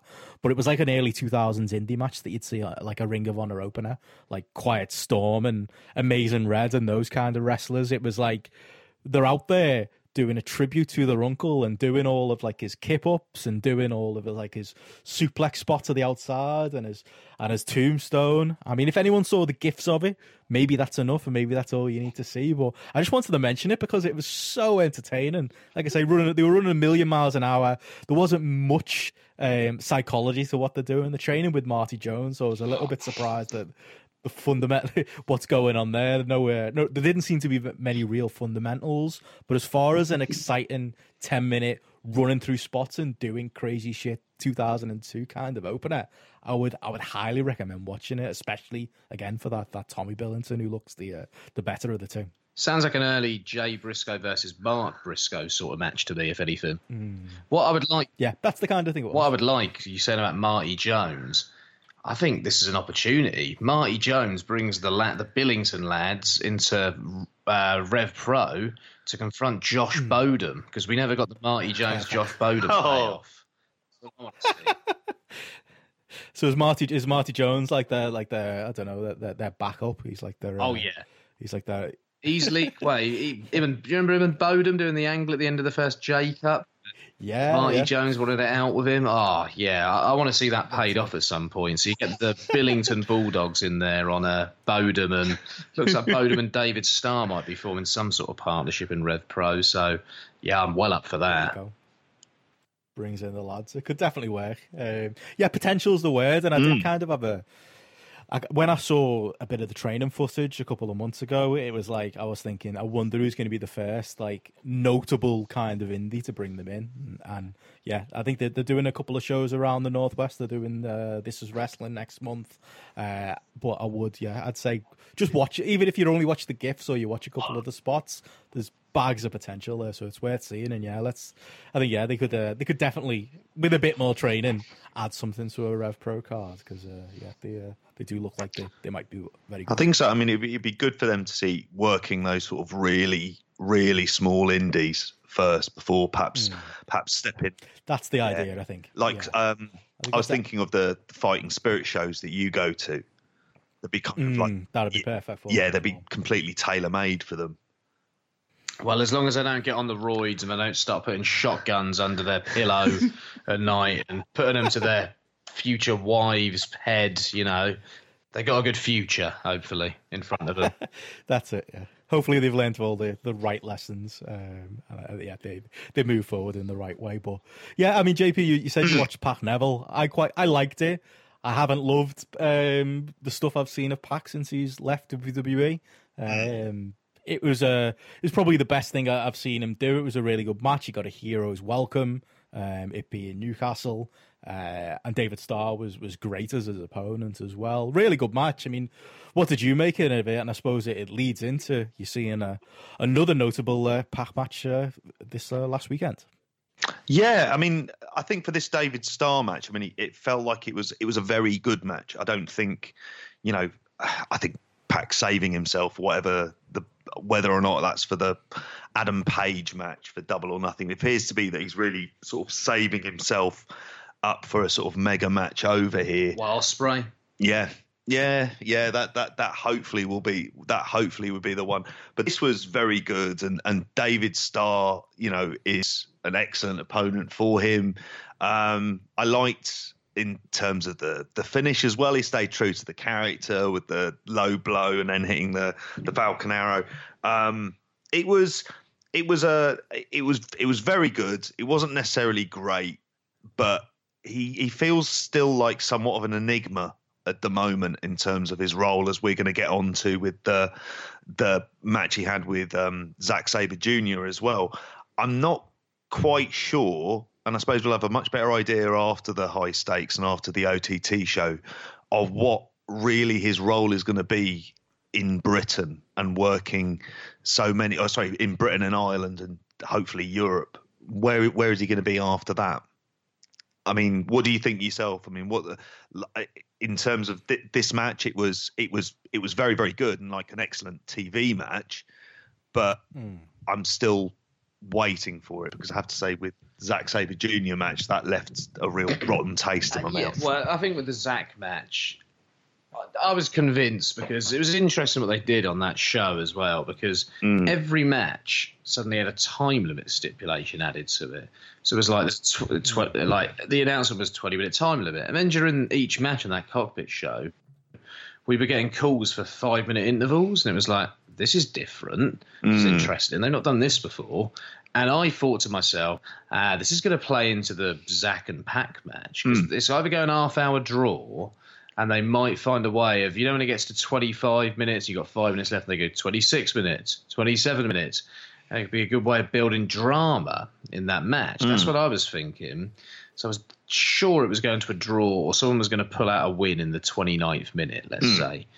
And it just didn't happen. The first, well, how long did the match go? It must have gone over. It went over twenty minutes. I'm sure it did. I think it was 25 minutes Well, that it was. that 25 minutes that we got was absolutely awesome. It really was. It was some high end, top level, like professional wrestling. It, what, hmm. maybe it was because we'd seen some absolutely terrible women's matches for the whole show, and in JP's case, for the entire weekend before this, that this just stood out even more. But it was on for maybe one of the best matches I've seen, maybe the best match in cockpit history. Let's put it that way, at hmm. least. It was absolutely brilliant, but I just can't remember this as a great match because the finish was so unbelievably bad. Like you've got you're 25 minutes into a match. Zack Sabre Jr. kicks Chris Roberts against the ropes. Pac falls down. Roberts calls for a DQ. Chris Roberts had just come out to a hero's welcome as he returned from Japan, Mm. which was weird. And then all the negative, oh, Roberts, you shit heat, was back on Chris Roberts at the end. And the Chris Roberts heat pisses me off at the best of times, but I imagine it's going to go through the roof this time. Now, this was a month after he'd refereed a match where he'd not DQ'd David Starr for spitting at him and all sorts. So on one hand, you can argue, oh, he was trying to rehab his character that he's not going to stand for that stuff anymore because he made a mistake last month by costing El Fantasmo the belt. I'm talking in kayfabe terms, obviously. Uh, but at the same time, he's letting all this stuff go in another big match the month before. So it just feels like there's a lack of consistency between the two main events Mm. two months in a row. And uh, considering the price of this was ramped up an extra tenner as well, I've never seen people leave a cockpit show angry or Yeah. frustrated or not really feel satisfied. And this weekend was the first time that's ever happened. People were leaving pissed off. They paid more money to come to this show. Finished later on a Sunday. Yeah, and I Finished think, by nine. and I think we're kind of spoiled Yeah. um, with these cockpit shows sometimes because it's like you feel like you're part of some exclusive club, 200 people, some great wrestling. But charging a bit of extra money and not delivering on this, especially you know, it almost felt like it was teased with all the five minute calls for the rest of it. Maybe that was just a coincidence. Maybe that was me thinking ahead too much. But it just didn't. It, I felt ripped off, and I think everyone leaving felt kind of ripped off as well, and didn't feel happy about it and uh, I don't know. I think it's gonna there's gonna be a lot of skepticism going forward when Pac's booked again on shows because it felt like this was a dodgy ending based around you know, but him maybe having a contract with All Elite Wrestling that was announced Is a it couple Dragon days Gate? wrestling. Is it Dragon Gate? New Japan versus Dragon Gate. What was the issue with a draw here? You another five minutes, mm. end of a draw, and I, the thing I didn't understand as well, if you've got this match, you've you've ch- you've wrapped the price up for it, right? It's a dream match, okay? It's taken a while to come out on the VOD. Now, if you have Zack versus Pac, 30 minute epic draw, no winner, like two men completely even, dream match delivers. You can market that in that way. When you've got Zack versus Pac, 25 minutes, great, DQ ending, shite ending, you can't market that effectively. And you're not going to build your subscription base. This was a great opportunity. If they went 30 minute draw for Rev Pro to get extra subscribers on who want to see this dream match, a match that we would have probably come on here. I'm not saying we've got some great influence on people, but we would have spoken about very positively. And it may have made a slight difference to some degree. And people may have gone and subscribed based on the good word of mouth that it's getting on shows like this potentially. And I just think they completely blew it that weekend. Hmm. Yeah, that's it. Hey, people, it's one of those things. It's like, I think this is the scene right now. It's politics, and it. I was kind of watching it, kind of as the spoilers came hmm. out, and as everyone their live started posting their reaction, and pretty much everyone to a man said what you just said there, Joe. Everyone was like, "Well, surely they could have just done a draw. Surely we just." You know, you could have got the same finish. It wouldn't be wouldn't be perfect, but it'd at least be a little bit more satisfying than what they did. I kind of saw that like that reaction absolutely everywhere. But to be this kind of stuff, you know, and, and people say we don't criticize Rev Pro, but this is the kind of stuff that you know I'm very excited to go see Pac versus Ospreay. But now I'm a little bit worried about going to see Pac versus Ospreay. I'm traveling Yeah. a long way to come down to see this this dream match, and that the finish to the Zack Sabre match didn't give me much confidence there. I'm a, it, or it, it put doubt in my head that I'm going. I'm not that I'm going to see a, a clean finish um, for this big match that I'm really excited for. And you don't want to put those kind of thoughts in fans' heads, do you? And I know a lot of it's oh, it it can be unavoidable, but at the same time, like you say, there's there's nuance and there's there's things you can do. Maybe let's say they were hung over from um, that long trip back from from Wrestle Kingdom or something. Because for me, it was just quite foolish booking, really, with a especially with an eye for the future. And again, you know, changing maybe uh, I think fans' expectations as to as to what they might think could happen for, for future matches in, involving people like Pac. That's the crazy thing. If you told me at the start of the year you'll have basically a three-way, three-person series between Zack, Will Ospreay, and Pac in the UK for Rev Pro, I'd be absolutely buzzing about it. And now I'm worried. Mm. Now I'm thinking, all right, are we going to have Zack come in and cause a, D- a DQ finish in some way because there's the politics of Pac's not going to have dropped the Dragon Gate title by then. Ospreay's not going to have dropped the Never title by then. So, like, is that is that something that's actually going to be happening? I mean, and the fact you shouldn't go into a show with these kind of doubts, because if you are, then there's something that's gone wrong. And you know, the way that match was marketed, it was like high end boutique wrestling. Like really was. It was it was. It was the it felt like kind of if hipster res- hipster wrestling in that sense of putting on this kind of great dream match in this really intimate venue, kind of be, uh, you know, found ourselves watching Hold. It was like the, the I, I don't know if it came across on the VOD, but it felt like it it was kind of the crowd were intensely in the oh, match. Oh yeah, I was completely invested. In and we knew where it was going, and everyone was fine with that because otherwise there would have been some sort of, you know, perhaps some reactions from the crowd. But I think everyone thought, no, we're going to get half an hour of top quality wrestling between two of Britain's finest wrestlers around the world. And yeah, to echo Joe's thoughts, um, felt robbed of it and felt angry about it on the way back. Yeah, I felt angry about it the next day as well. I think, mm. uh, yeah, it was. It wasn't happy about it, and at the end they brought Will Ospreay out as if they, that was going to distract from what we just seen, and everyone was going to be happy yeah. about that. Why don't you just get Ospreay involved in the finish? It would have furthered the storyline to some degree, and it might have felt more understandable on some level as well. It just felt like such a cheap way of what was a great match, and you know, I'm, I'm I wouldn't recommend watching this match. As good as those first 25 minutes are, there isn't the payoff. It's like watching a great film and then being like, oh, well, this, well, this last act, fuck me, this is taken away from it. Mm. Was that first, you know, two thirds of the film worth it, if anything? Like, yeah, I, I just not happy about this. And all the shit about me not criticising Rev Pro, it's a lot of bollocks anyway. Yeah, I like the promotion. yeah, I feel like my view on wrestling is pretty closely aligned with Andy Quildan's view on wrestling. Some of the stuff he says in his podcast, some of the the, the way he talks about him growing up as a kid, I'm like, oh yeah, I remember doing that.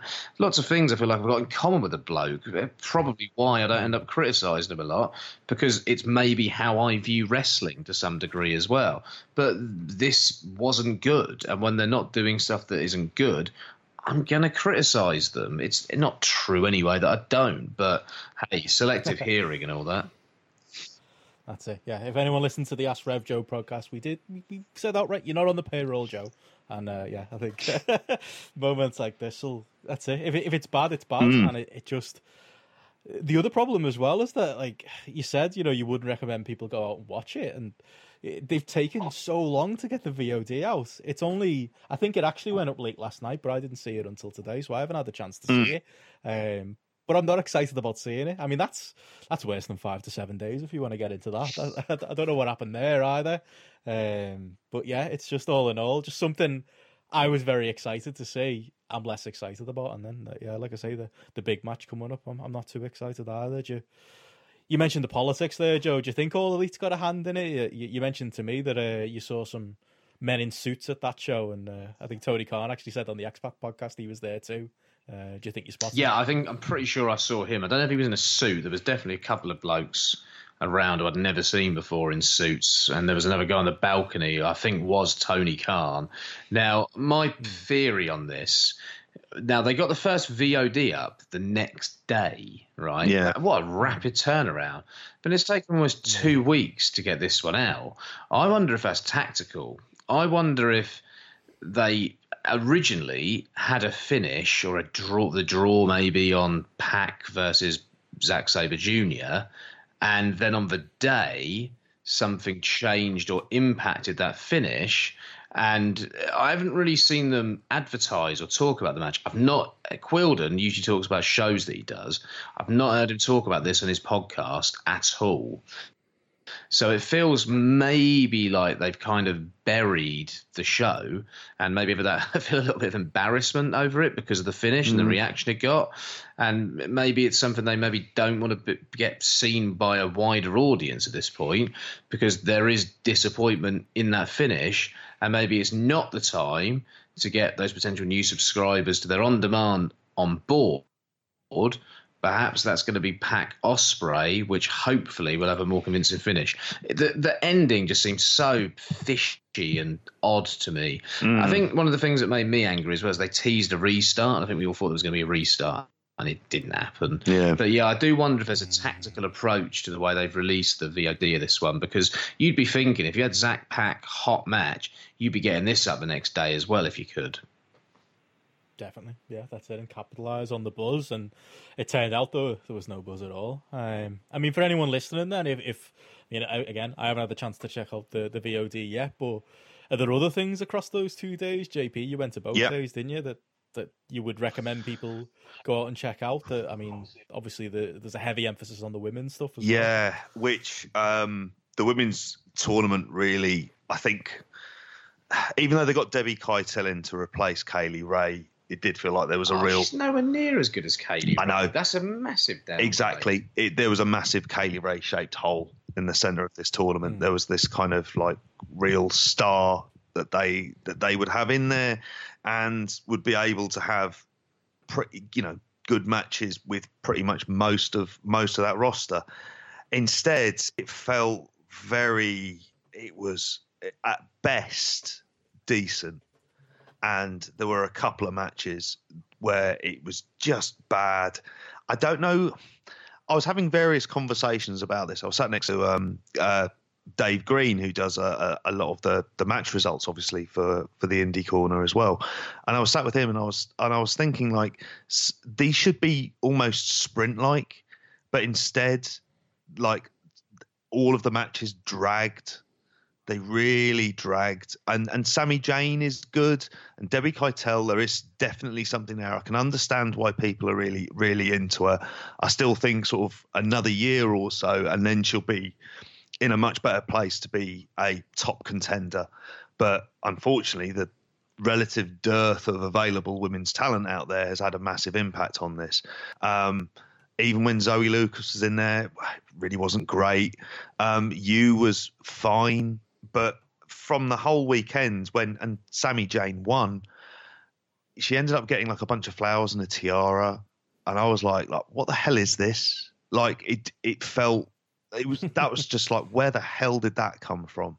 It felt, Mm. you know, just weird, and you know, it's like something from the 19 from Glow. I would expect that, like not really from from Rev Pro, but yeah, there's there were real issues over these two shows. I think in terms of the the, the good stuff, I'd say on night one, Bodum versus um, um, was a good match. That was the that was the main event, which in itself felt odd that you have this two day tournament and you and that's your finish and that's your main event for night one.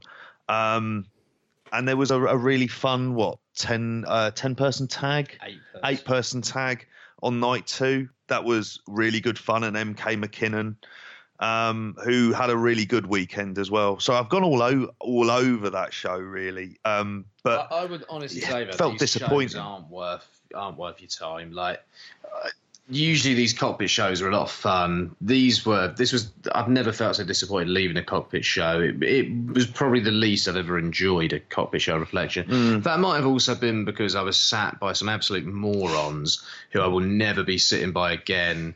Who have one of the some of the worst collective sense of humor I've ever come across in my fucking life. Like, oh, I've never uh, Zoe Ucas, Zoe Ucas. Oh, why you take an L off her name and it becomes UCAS? And that was in a week where I was having to write multiple UCAS references and getting pelters from all quarters regarding UCAS. I was like, I don't want to come here and I'd be reminded of bloody UCAS. Like, shut up. And oh, I've never known a joke to be repeated so many fucking times. If you're listening, mate, shut up when you're at shows and watch a match. Uh, These people couldn't watch the matches. Like, they just had to talk what they were seeing and talk their mind throughout a match.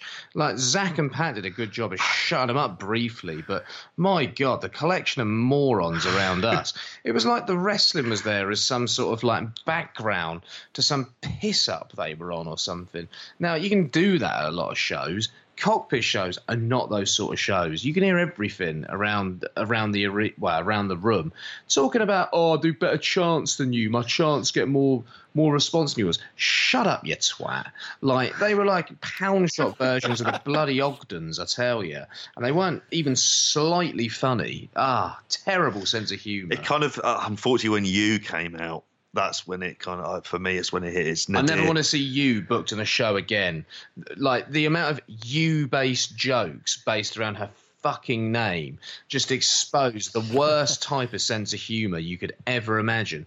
There was no nuance, no actual wit to this sense of humor. It was just a bunch of fucking idiots just trying to get one another off. And there wasn't really a proper laugh in the house from any of them, to be honest, because their sense of humor was failing. Oh, Pound Shop Ogden's. That's a quote. That's going in the title. it's about as in jokey as it gets, isn't it? That's it. That's it. That can replace these standards references. Um, any any kind of uh, other thoughts on Rev Pro, um, or do we well, I was going to go to the Guildford show last Friday, um, but a mixed. But I'll be honest, the finish to Zack Pac put me off going. Um, I was a bit like, oh, wow. I'm not happy. Looked like a great venue. It well. did. It looked really mm. good fun and uh, good good lineup as well for the show. Apparently, it was really good, but a mixture of uh, that finish and then being ill that week. Um, I just made me think, nah, not not this time, not this time. But yeah, a bit gutted I missed it to be honest. But yeah, um, if pro- if that had a better finish, I probably would have gone. You know, mm. it's amazing what a difference mm. that can make. Mm. Um, I mean, I suppose thinking of some of the slightly more positive stuff to take away from the weekend, I think the uh, the men's undercard is one that's definitely there's a lot of potential there. I mentioned about an eight man tag there, but there was some really great interaction between with David Starr on the mic being just absolutely glorious um, up again and building up to him and him and Phantasmo, possibly in a ladder match at higher yeah, stakes. wasn't it? Yeah, it felt like that's the direction they're going in, and I think that could be great. Um, MK McKinnon, I want to say as well, he stood out over the over the weekend as well.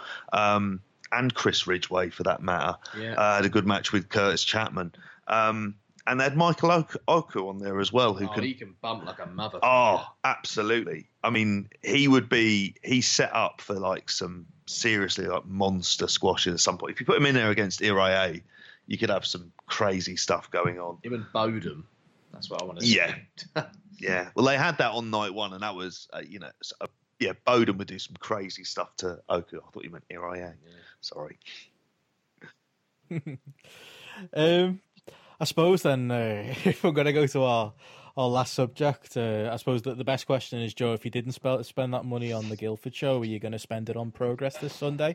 There's, uh, there's a Jody Fleisch and Angelico match that's got you oh, all over it. Uh, do we want to talk about that and talk some Progress before we go? I, you know, I saw that match and I, I saw it thought, of all the people you give Jody, like, give that piece of shite. Well, you, you know what, piece of shite's Arch. I bet he's a really nice bloke. Um, sorry, Angelico, but yeah, I like him for the record. I think he's. I, I, won't be watching that match, and I really like Jody Fleisch. I got a real soft for him, but mm. Angelico is at the point for me where uh, he's he's on my big show list. He's on my Kane list. I just can't watch them.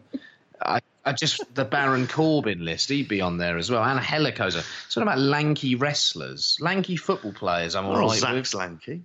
Yeah, but he's not lanky in the same way. He's not like okay. lanky and big. He's like six one. Mm. Whereas these guys are like just big, aren't they? Let's be honest. They're big and they can't do anything. What can Baron Corbin do? Oh, I know. I know. That's a whole different. Yeah, exactly. And for me, Angelico's in that realm. He can do a big dive off oh. a big ceiling or whatever, and it gets loads of attention and gifts. But Blimey. I've never seen a good Angelico singles match in my life. I'm bored to tears by the bloke, if I'm honest. So, no, I won't be watching that. But um, maybe it'll get it. Maybe it'll. Uh, it'll. I, I, could see Jody maybe. Dra- I'm glad Jody's there. I could see him dragging something out of Angelico. I'm looking forward to like the other matches they can do with him in progress uh, at some point. That the Ilja uh, Tim Thatcher match looks uh, interesting mm. as well on that car going forward. Progress are kind of in. I mean, just to talk generally about them. I mean, we haven't had a chance to talk unboxing at any point. Pretty much a non-canon show with the obviously the the big story of uh, Tyler and Pete mm. leaving the company, but they do seem to be trying to replace people like that with a bit of I don't, know if I call Jody Fleisch fresh blood, but you know, new faces and and different combinations of stuff, and having Ilja in a in a more prominent position and using Tim Thatcher in a prominent position. Hopefully, he can uh, steal the progress match of the year in January again, like he did last year with Walter. Um, yeah, what do you make of uh, the comings and goings in uh, in progress right now? They're in a really it's a interesting position, isn't it? Because it's like a wholesale turnover of the of the roster. Um, like say with Jinny and and the main event for this, which I couldn't work out why they did that announcement just before they came out. That felt really weird, and it just seemed well. It just seemed to kind of I don't know, not kill the match as such, but sort of put this mm. weird air of doubt in before you want the crowd to pop.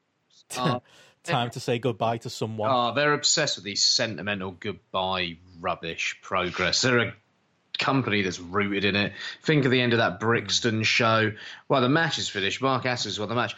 Let's get three people out to wave to the crowd. And one of them has already appeared in WWE and has been on NXT quite a lot. And he did about five matches in progress. Oh, bye, bye, see you later, mate. Off you go into the sunset. It's like the end of Only Fools and Horses in 1996, where you have that green sunset. Except this was a, the shittest version of it possible. I want to see Mark Haskins celebrating with a title after this shite main event, not three guys waving. Again, prioritize. They were prioritizing WWE then with the end of that show. Mm. Um, yeah, they're obsessed with these sentimental goodbye bollocks, aren't they? Progress. And this goodbye has been coming for about two years, so it wasn't much of a goodbye, really. And we can see them on shows around the UK that are WWE branded, and, you know, it's not mm. much difference from progress these days, is there?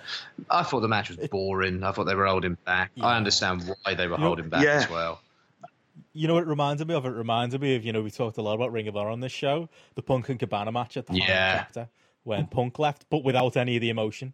Because, like, Punk and Cabana, when Punk was leaving ROH, which, you know, he was in floods of tears, which seems silly considering he was only in the company for three years. But back then, you know, three years meant a lot more. Than oh, it made his career, though, didn't but, it? But it did. But it was genuine emotional moments, and they just went out there and had the technical match for shits and giggles that the it was really for the two of them and not really for the crowd. And it did feel like Tyler and Pete tried to do the same thing. But you're right. I think with all the stop start nature of them leaving but not leaving and us expecting it for so long and them spinning the wheels for so long for me it didn't have that emotional res um like it just didn't have that mo- emotional connection and again it came on a show as well where you know marcel barthel and um, paul robinson both have had goodbyes like that in progress, both on this show, weren't they? Kind of yeah. what those goodbyes kind of mean. I know there's reasons why, and I'm not complaining that Robbo's back. Don't get me wrong, uh, but yeah, it just didn't have the punch Will, or the Will Ospreay's had a, a goodbye like that, hasn't he? In progress, True. He, yeah, he had a yeah. goodbye, didn't he? At the end of the at the end of the hardcore match, there was like this kind of. Uh, I can't remember that, but it doesn't surprise me with this lot. They're obsessed with these bloody goodbyes. But I hate the way Jim Sword frames this stuff as well time to say goodbye to someone. Uh, when someone when someone comes out and cuts a promo, someone's here and he wants to come out and say hello. Fuck off! like ah, oh, just the way he frames it really grates on me. Uh, it just comes across as too nice. And yeah, I don't know, but this is me making you know silly complaints, and I'm very tired as usual. Um, I... Did you like anything on the unboxing show? I, I like the Swords of Essex. Oh, well. great yeah. match! Loved it. Felt like a proper big time main event tag match. Uh, Ospreay's just the best, and Aussie Open are a great tag team. And I thought this was maybe the best Aussie Open match that I've possibly seen, along maybe with the Suzuki Gun match. This this was awesome. Wouldn't have taken the titles off them though a bit of a surprise. I think it's going to be a short run. I think yeah. uh, the swords will probably lose them this weekend, but Paul Robinson working through that like a trooper as oh well. My his head God. open. Jesus, he looks all over the place. Did he do that up against? Mm, yeah. um, banged Ospreay's head. Yeah, he didn't. He banged him in the head, and then he was just. Yeah, it was quite innocuous. Like they were both in the corner. It just happened. Yeah, you're right. Yeah, that was like my.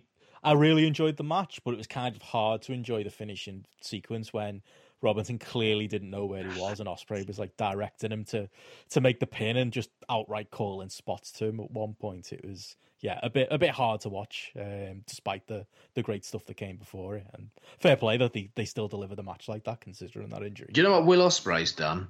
Every year at Unboxed, he's stolen the show the show has been all about him. He's come along and he's mm. the first unboxing was great. The last two years have been very good. He's been the highlight of every single unboxing show. He's just just the oh sorry, he's he's just the best.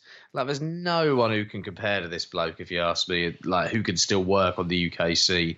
Um, yeah, I, I thought it was maybe my favourite progress match since Wembley. Actually, I was that into it, but tells you what a bloke like Ospreay can do for me. Um, one thing up point I wanted to make as well. Sorry to move on from the Ospreay match, but Spike Trivet, sort it out, pal. You're in this new faction that you're trying to get over as this like mega heel faction taking over the promotion, and then you're in a six man doing these awful, awful, shite comedy spots with trainees or ring crew. What are you up to? Protect your character. Oh. Think about what your approach is here. Stop going down the route Jimmy Havoc's down at the moment because you're not at that point. You're not down the point where you should be walking around with cans of beer and, you know, shaking hands of everyone. Just play the character a bit more. Don't go down this awful comedy route. I thought that six man was ruined by that. I also hated the comedy in this Trent Seven Federales match. Some of this gun shit, ah, oh, works for the live crowd. I get it, but I watching that Yeah, shit back on VOD. I ain't got the time for that. That's the issue, really. I mean, that's the thing with a show like unboxing. It's it's for the live crowd. It is. Yeah, yeah. That's I'm not going to deny yeah, that. and we and we say about it sort of being non-canon in that sense. I mean, Mm. yeah, really, that's what it is. Although I think comedy matches in general are like that, Yeah. aren't they? Like I, I could imagine. Being honest, I could imagine myself if I was there live. I think I Yeah. would love that Trent Santos match. Um, it was fine on VOD. I didn't hate it that much, but I do think that's the type of thing that yeah, it's it is. It's for the live crowd, isn't it?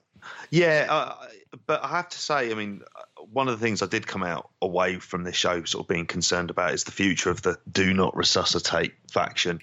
Like, of, I think it's dead. of of where it's of where it's going. There was like, I think there's real potential for it to do something, but already Hmm. it's sort of booking tropes. Drew Parker death matches, Treve effectively doing comedy. Did you watch Brooks Parker? Eva feeling more like he's a comedy act at this point. Yeah, Yeah, uh, so I, did, I didn't waste my time.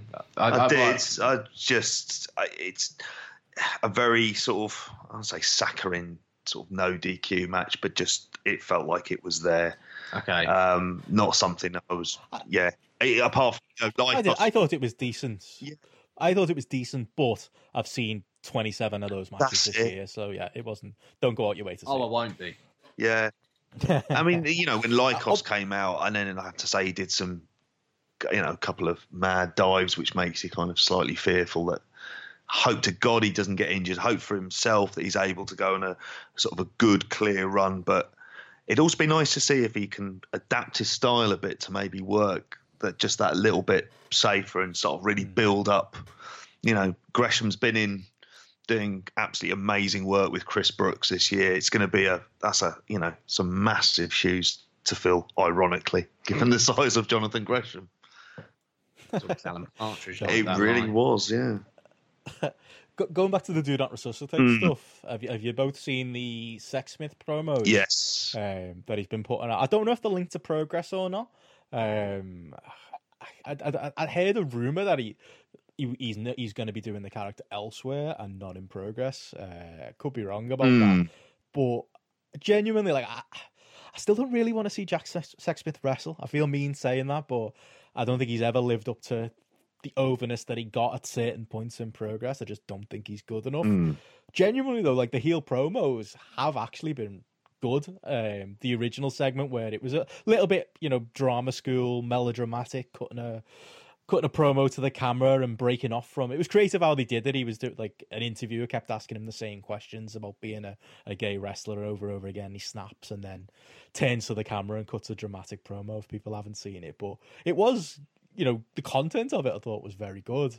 And it did make me think, oh yeah, maybe he'd fit directly into this stable. But again, I think the problem, as is the problem with a couple of the guys in that stable, um, not Spike Trivet, but they've also got to wrestle. Um, And I don't know whether he'd actually, as much as I think the character works as a heel, similar to what's happening with the rest of the guys in that stable, would he actually work in execution if they do, if they are planning on slotting him back into program? Do you know what? I think I if I liked if you want him to do it anywhere, I'd like to see him do it in Riptide because I think you know in terms of the way that he's over with that that fan base as well. Um, it looked like he'd be a kind of a shoe in to be in Do Not Resuscitate, really between him and TK Cooper, to you know people whose careers could should have really been, you know, sort of better at this point to what it is. I mean, my issue with Sexsmith as a wrestler um, is that it's the offense side of it.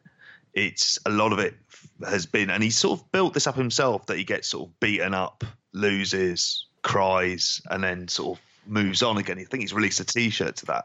So really, the thing I want to see is what kind of offense there's going to be if that's been developed, because that's mm. I think the side of it that's that really holds him down. We've seen him do matches where he's getting beaten down by a dominant heel, and that was the thing that became really quite repetitive. As over as he was with the mm. crowd, it was the same. It felt like you were seeing the same type of match again and again. And I think this time round, like that's the thing that has to change. It him being the aggressor. But um, yeah, I don't know. I'll, I'll, I'll I'll wait to see how he debuts it. I love the promos though. I thought they were really good. Mm. Yeah, I think I think that's it. I think the I, just worry that he's going to be not able to live up to to those promos. Mm-hmm. Just like I don't think he's been able to live up to again his babyface potential. But uh, I guess we'll see as things go. Uh, any other thoughts on progress before we go? Nah, it's all pretty dull with progress at the moment, really, isn't it? yeah, a bit of a non-canon show unboxing, but yeah, this this show coming up looks interesting enough. Uh, I again, I am interested in Ilja and Thatcher. Ilja's an interesting one. He got pulled from uh, Defiant last week, didn't he? I think. Yeah, there's a lot of stories that he's already signed up, isn't it? Out, seems outright the case, doesn't yeah. it? Um, I also saw, interestingly, uh, Ospreay on his uh, Instagram stories. Somebody asked him about doing a match with Jordan Devlin, and he just said no contracts. Um, so it interests me how progress get around him being their tag champion um, over the next few shows. Um, yeah, certainly a, a, weird little time for, for those contract type stuff in, in progress and elsewhere. I can't wait to watch Nina Samuels versus Laura Di Matteo on the next VOD, though. I'm sure that'd be great. So we've got that to look forward to. there you go. That's it. Um, I suppose that kind of uh, brings us to the end of the show, though. Unless you guys have got anything else, I don't know if you want to review your Boise book, Joe, or, or anything like that? I've had. Have you had the chance uh, to have a look at read it? Read about the life of John Chalice, unfortunately, but watch this oh. space. I will. I will say one silly way I I lost uh, almost I think about a good hour this week was listening to uh, watching the opening credits to the bill being replayed with oh wrestling music. Chris Wilson's a genius. Like it's like yeah. it's incredible. He did one. It's the bill opening. Have you seen any of them? Oh, I've seen. I think all of them. yeah, you're getting linked to all of them basically. The Boss Man one's the best. The DX one's good. They too. are excellent. I've got to say, the Rock one, I was pissing myself. Oh, the the one with the rocks. Do you smell what the Rock is cooking? That one. It's seeing Tosh hit that corner. Does this always felt like that? He just looks like he's. It's like you've got. You should have a seatbelt on, mate, but you appear to be kind of losing it in the car. But it works. It's too hard to wear a seatbelt. It's yeah. Tosh. He doesn't play by anyone's oh. rules. You, you could tell us about the the life and works of Jeff McQueen. Oh, I'd love to, mate. I'd love to. Yeah. But, you know, yeah. Yeah. So yeah, if you haven't seen those, they're, they're great fun. I want to see more of this stuff. It's getting weirder and weirder, the kind of offshoots of this, but I'm completely you know, if stuff is going to go viral, I want to see this sort of stuff go viral. it's a meme I'm well on board yeah. with. Yeah, follow uh, Chris Wilson on Twitter. He writes for the Indie Corner. He does the um, Grimsby Garage That's reviews. Right. He's at, at Kidswol S W O L on Twitter. You will you will definitely uh, if you're a fan of this show, you'll uh, you'll definitely be a fan of some of the things he's been putting out on Twitter. Um, before we go as well, one other thing that we should probably plug, uh, lads, yeah. that uh, people can come and see us live in person, allegedly. Um, don't know what's happened, but uh, WXW 16 carat is coming up, and you know we do we we like to be co-opted. Uh, they've got a uh, as part of the weekend. Essentially, they're doing uh, a few different things as they always do. You know, the bowling's happening. Um, it's actually on the schedule this time. That's going to set mm-hmm. off. Uh, but there's also uh, different events that are happening for the fans, and they're actually doing a a podcast event, aren't they, JP? That uh, you can you may actually be able to see some familiar faces. Yeah, exactly. We um uh Matthew from Botchamania is going to be on it. Um, British Rest Roundtable are going to be on there as well. Um, Alan Farrell's doing a show. Um, and then I think there's a couple of. Uh, I think there's one from Headlock. I think there is. Uh, I'm trying to think of one. I think Body Slam as well, which might be German podcast. So they'll all be really good. And then we're on there. Um, Appar- yeah, apparently. that's it. I don't know what you think. I don't. What are we? Are we just going to tell like a, a confused audience of German fans like which EastEnders characters the the WXW wrestlers look like? Uh, maybe that's how we could fill our time. um, I think. I mean, I I mean, again, the tickets are on sale. I think they're going for about ten pounds. You get all of those those podcasts. It's on the Friday at, uh, at three o'clock. Uh, so it forms part of the the Friday festivities before night one kicks off proper. But yeah, if you're uh, if you happen to be over in Germany, yeah, come and uh, come and say hello anyway. But yeah, you can uh, come and check us out. Uh, you excited for this show? Uh, I haven't really thought about it yet. I haven't, I haven't, yeah, it's not really hit me. Um, but I'm sure I will be as we get closer to the occasion. Um, yeah, come check us out. That's it. We're gonna put our heads together and try and uh, put together something that uh, that people will enjoy. But yeah, it's all still in the uh, the planning stages at the moment. But yeah, just wanted to mention the tickets are on sale, and thanks to the uh, the good w- people at WXW for hosting us. Yeah, thank Yeah, you thank indeed. you. Definitely. Uh, you can follow uh, the Indie Corner on Twitter at the Indie Corner. Uh, follow me on Twitter at Benson Richard E. You can follow JP, JP, Jippy, three E's. And you can go to theindycorner.com. And there's a couple of reviews up there at the moment. There's uh, Luke Hickey's got a, a Dragon Gate Open the New Year Gate review. Uh, Will Cooling's got a piece with five thoughts about Wrestle Kingdom. Uh, Stuart Rogers, the admin of the site, has got something there about all elite wrestling and and his thoughts on that. Uh, and all the usual stuff is there um, that you can also check out. Uh, that's it. Anyway, for us for another show. We'll be back very soon. Bye.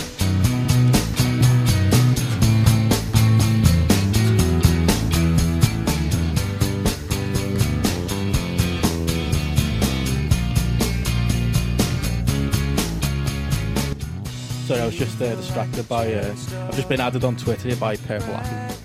I don't think it's really him. Did the legend of Purple Aki make it as far down as you? Oh God, my, my kids know who he is. We watch the documentaries on the BBC. Gary. Oh, we've talked about it, haven't we? Yeah, yeah.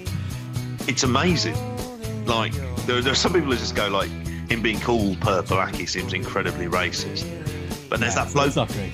It's, it's that bloke who died. It's the bloke who died. Those he's been chased by him, and he ran up Yeah, that's right. onto an electrified train. Have you not seen it? No, I've, you've told me about this several times. Oh. but I watched it. It's, it's, it's I've probably fi- told you before, haven't I? I've heard of it. Well, like when I was a kid, it always it always sounded like it was a, uh, it wasn't real, like it was an urban legend, like it was just something your mates made up in school, and then you get older and find out no, it's real and it's front page news in newspapers. It's a great. Apparently, he's been touching up some guy in Manchester. Oh, yeah, right. he loves muscles. Oh yeah, you told me about this before. Yeah. He'd love a bit tiny iron. He'd be all over tiny yeah. iron.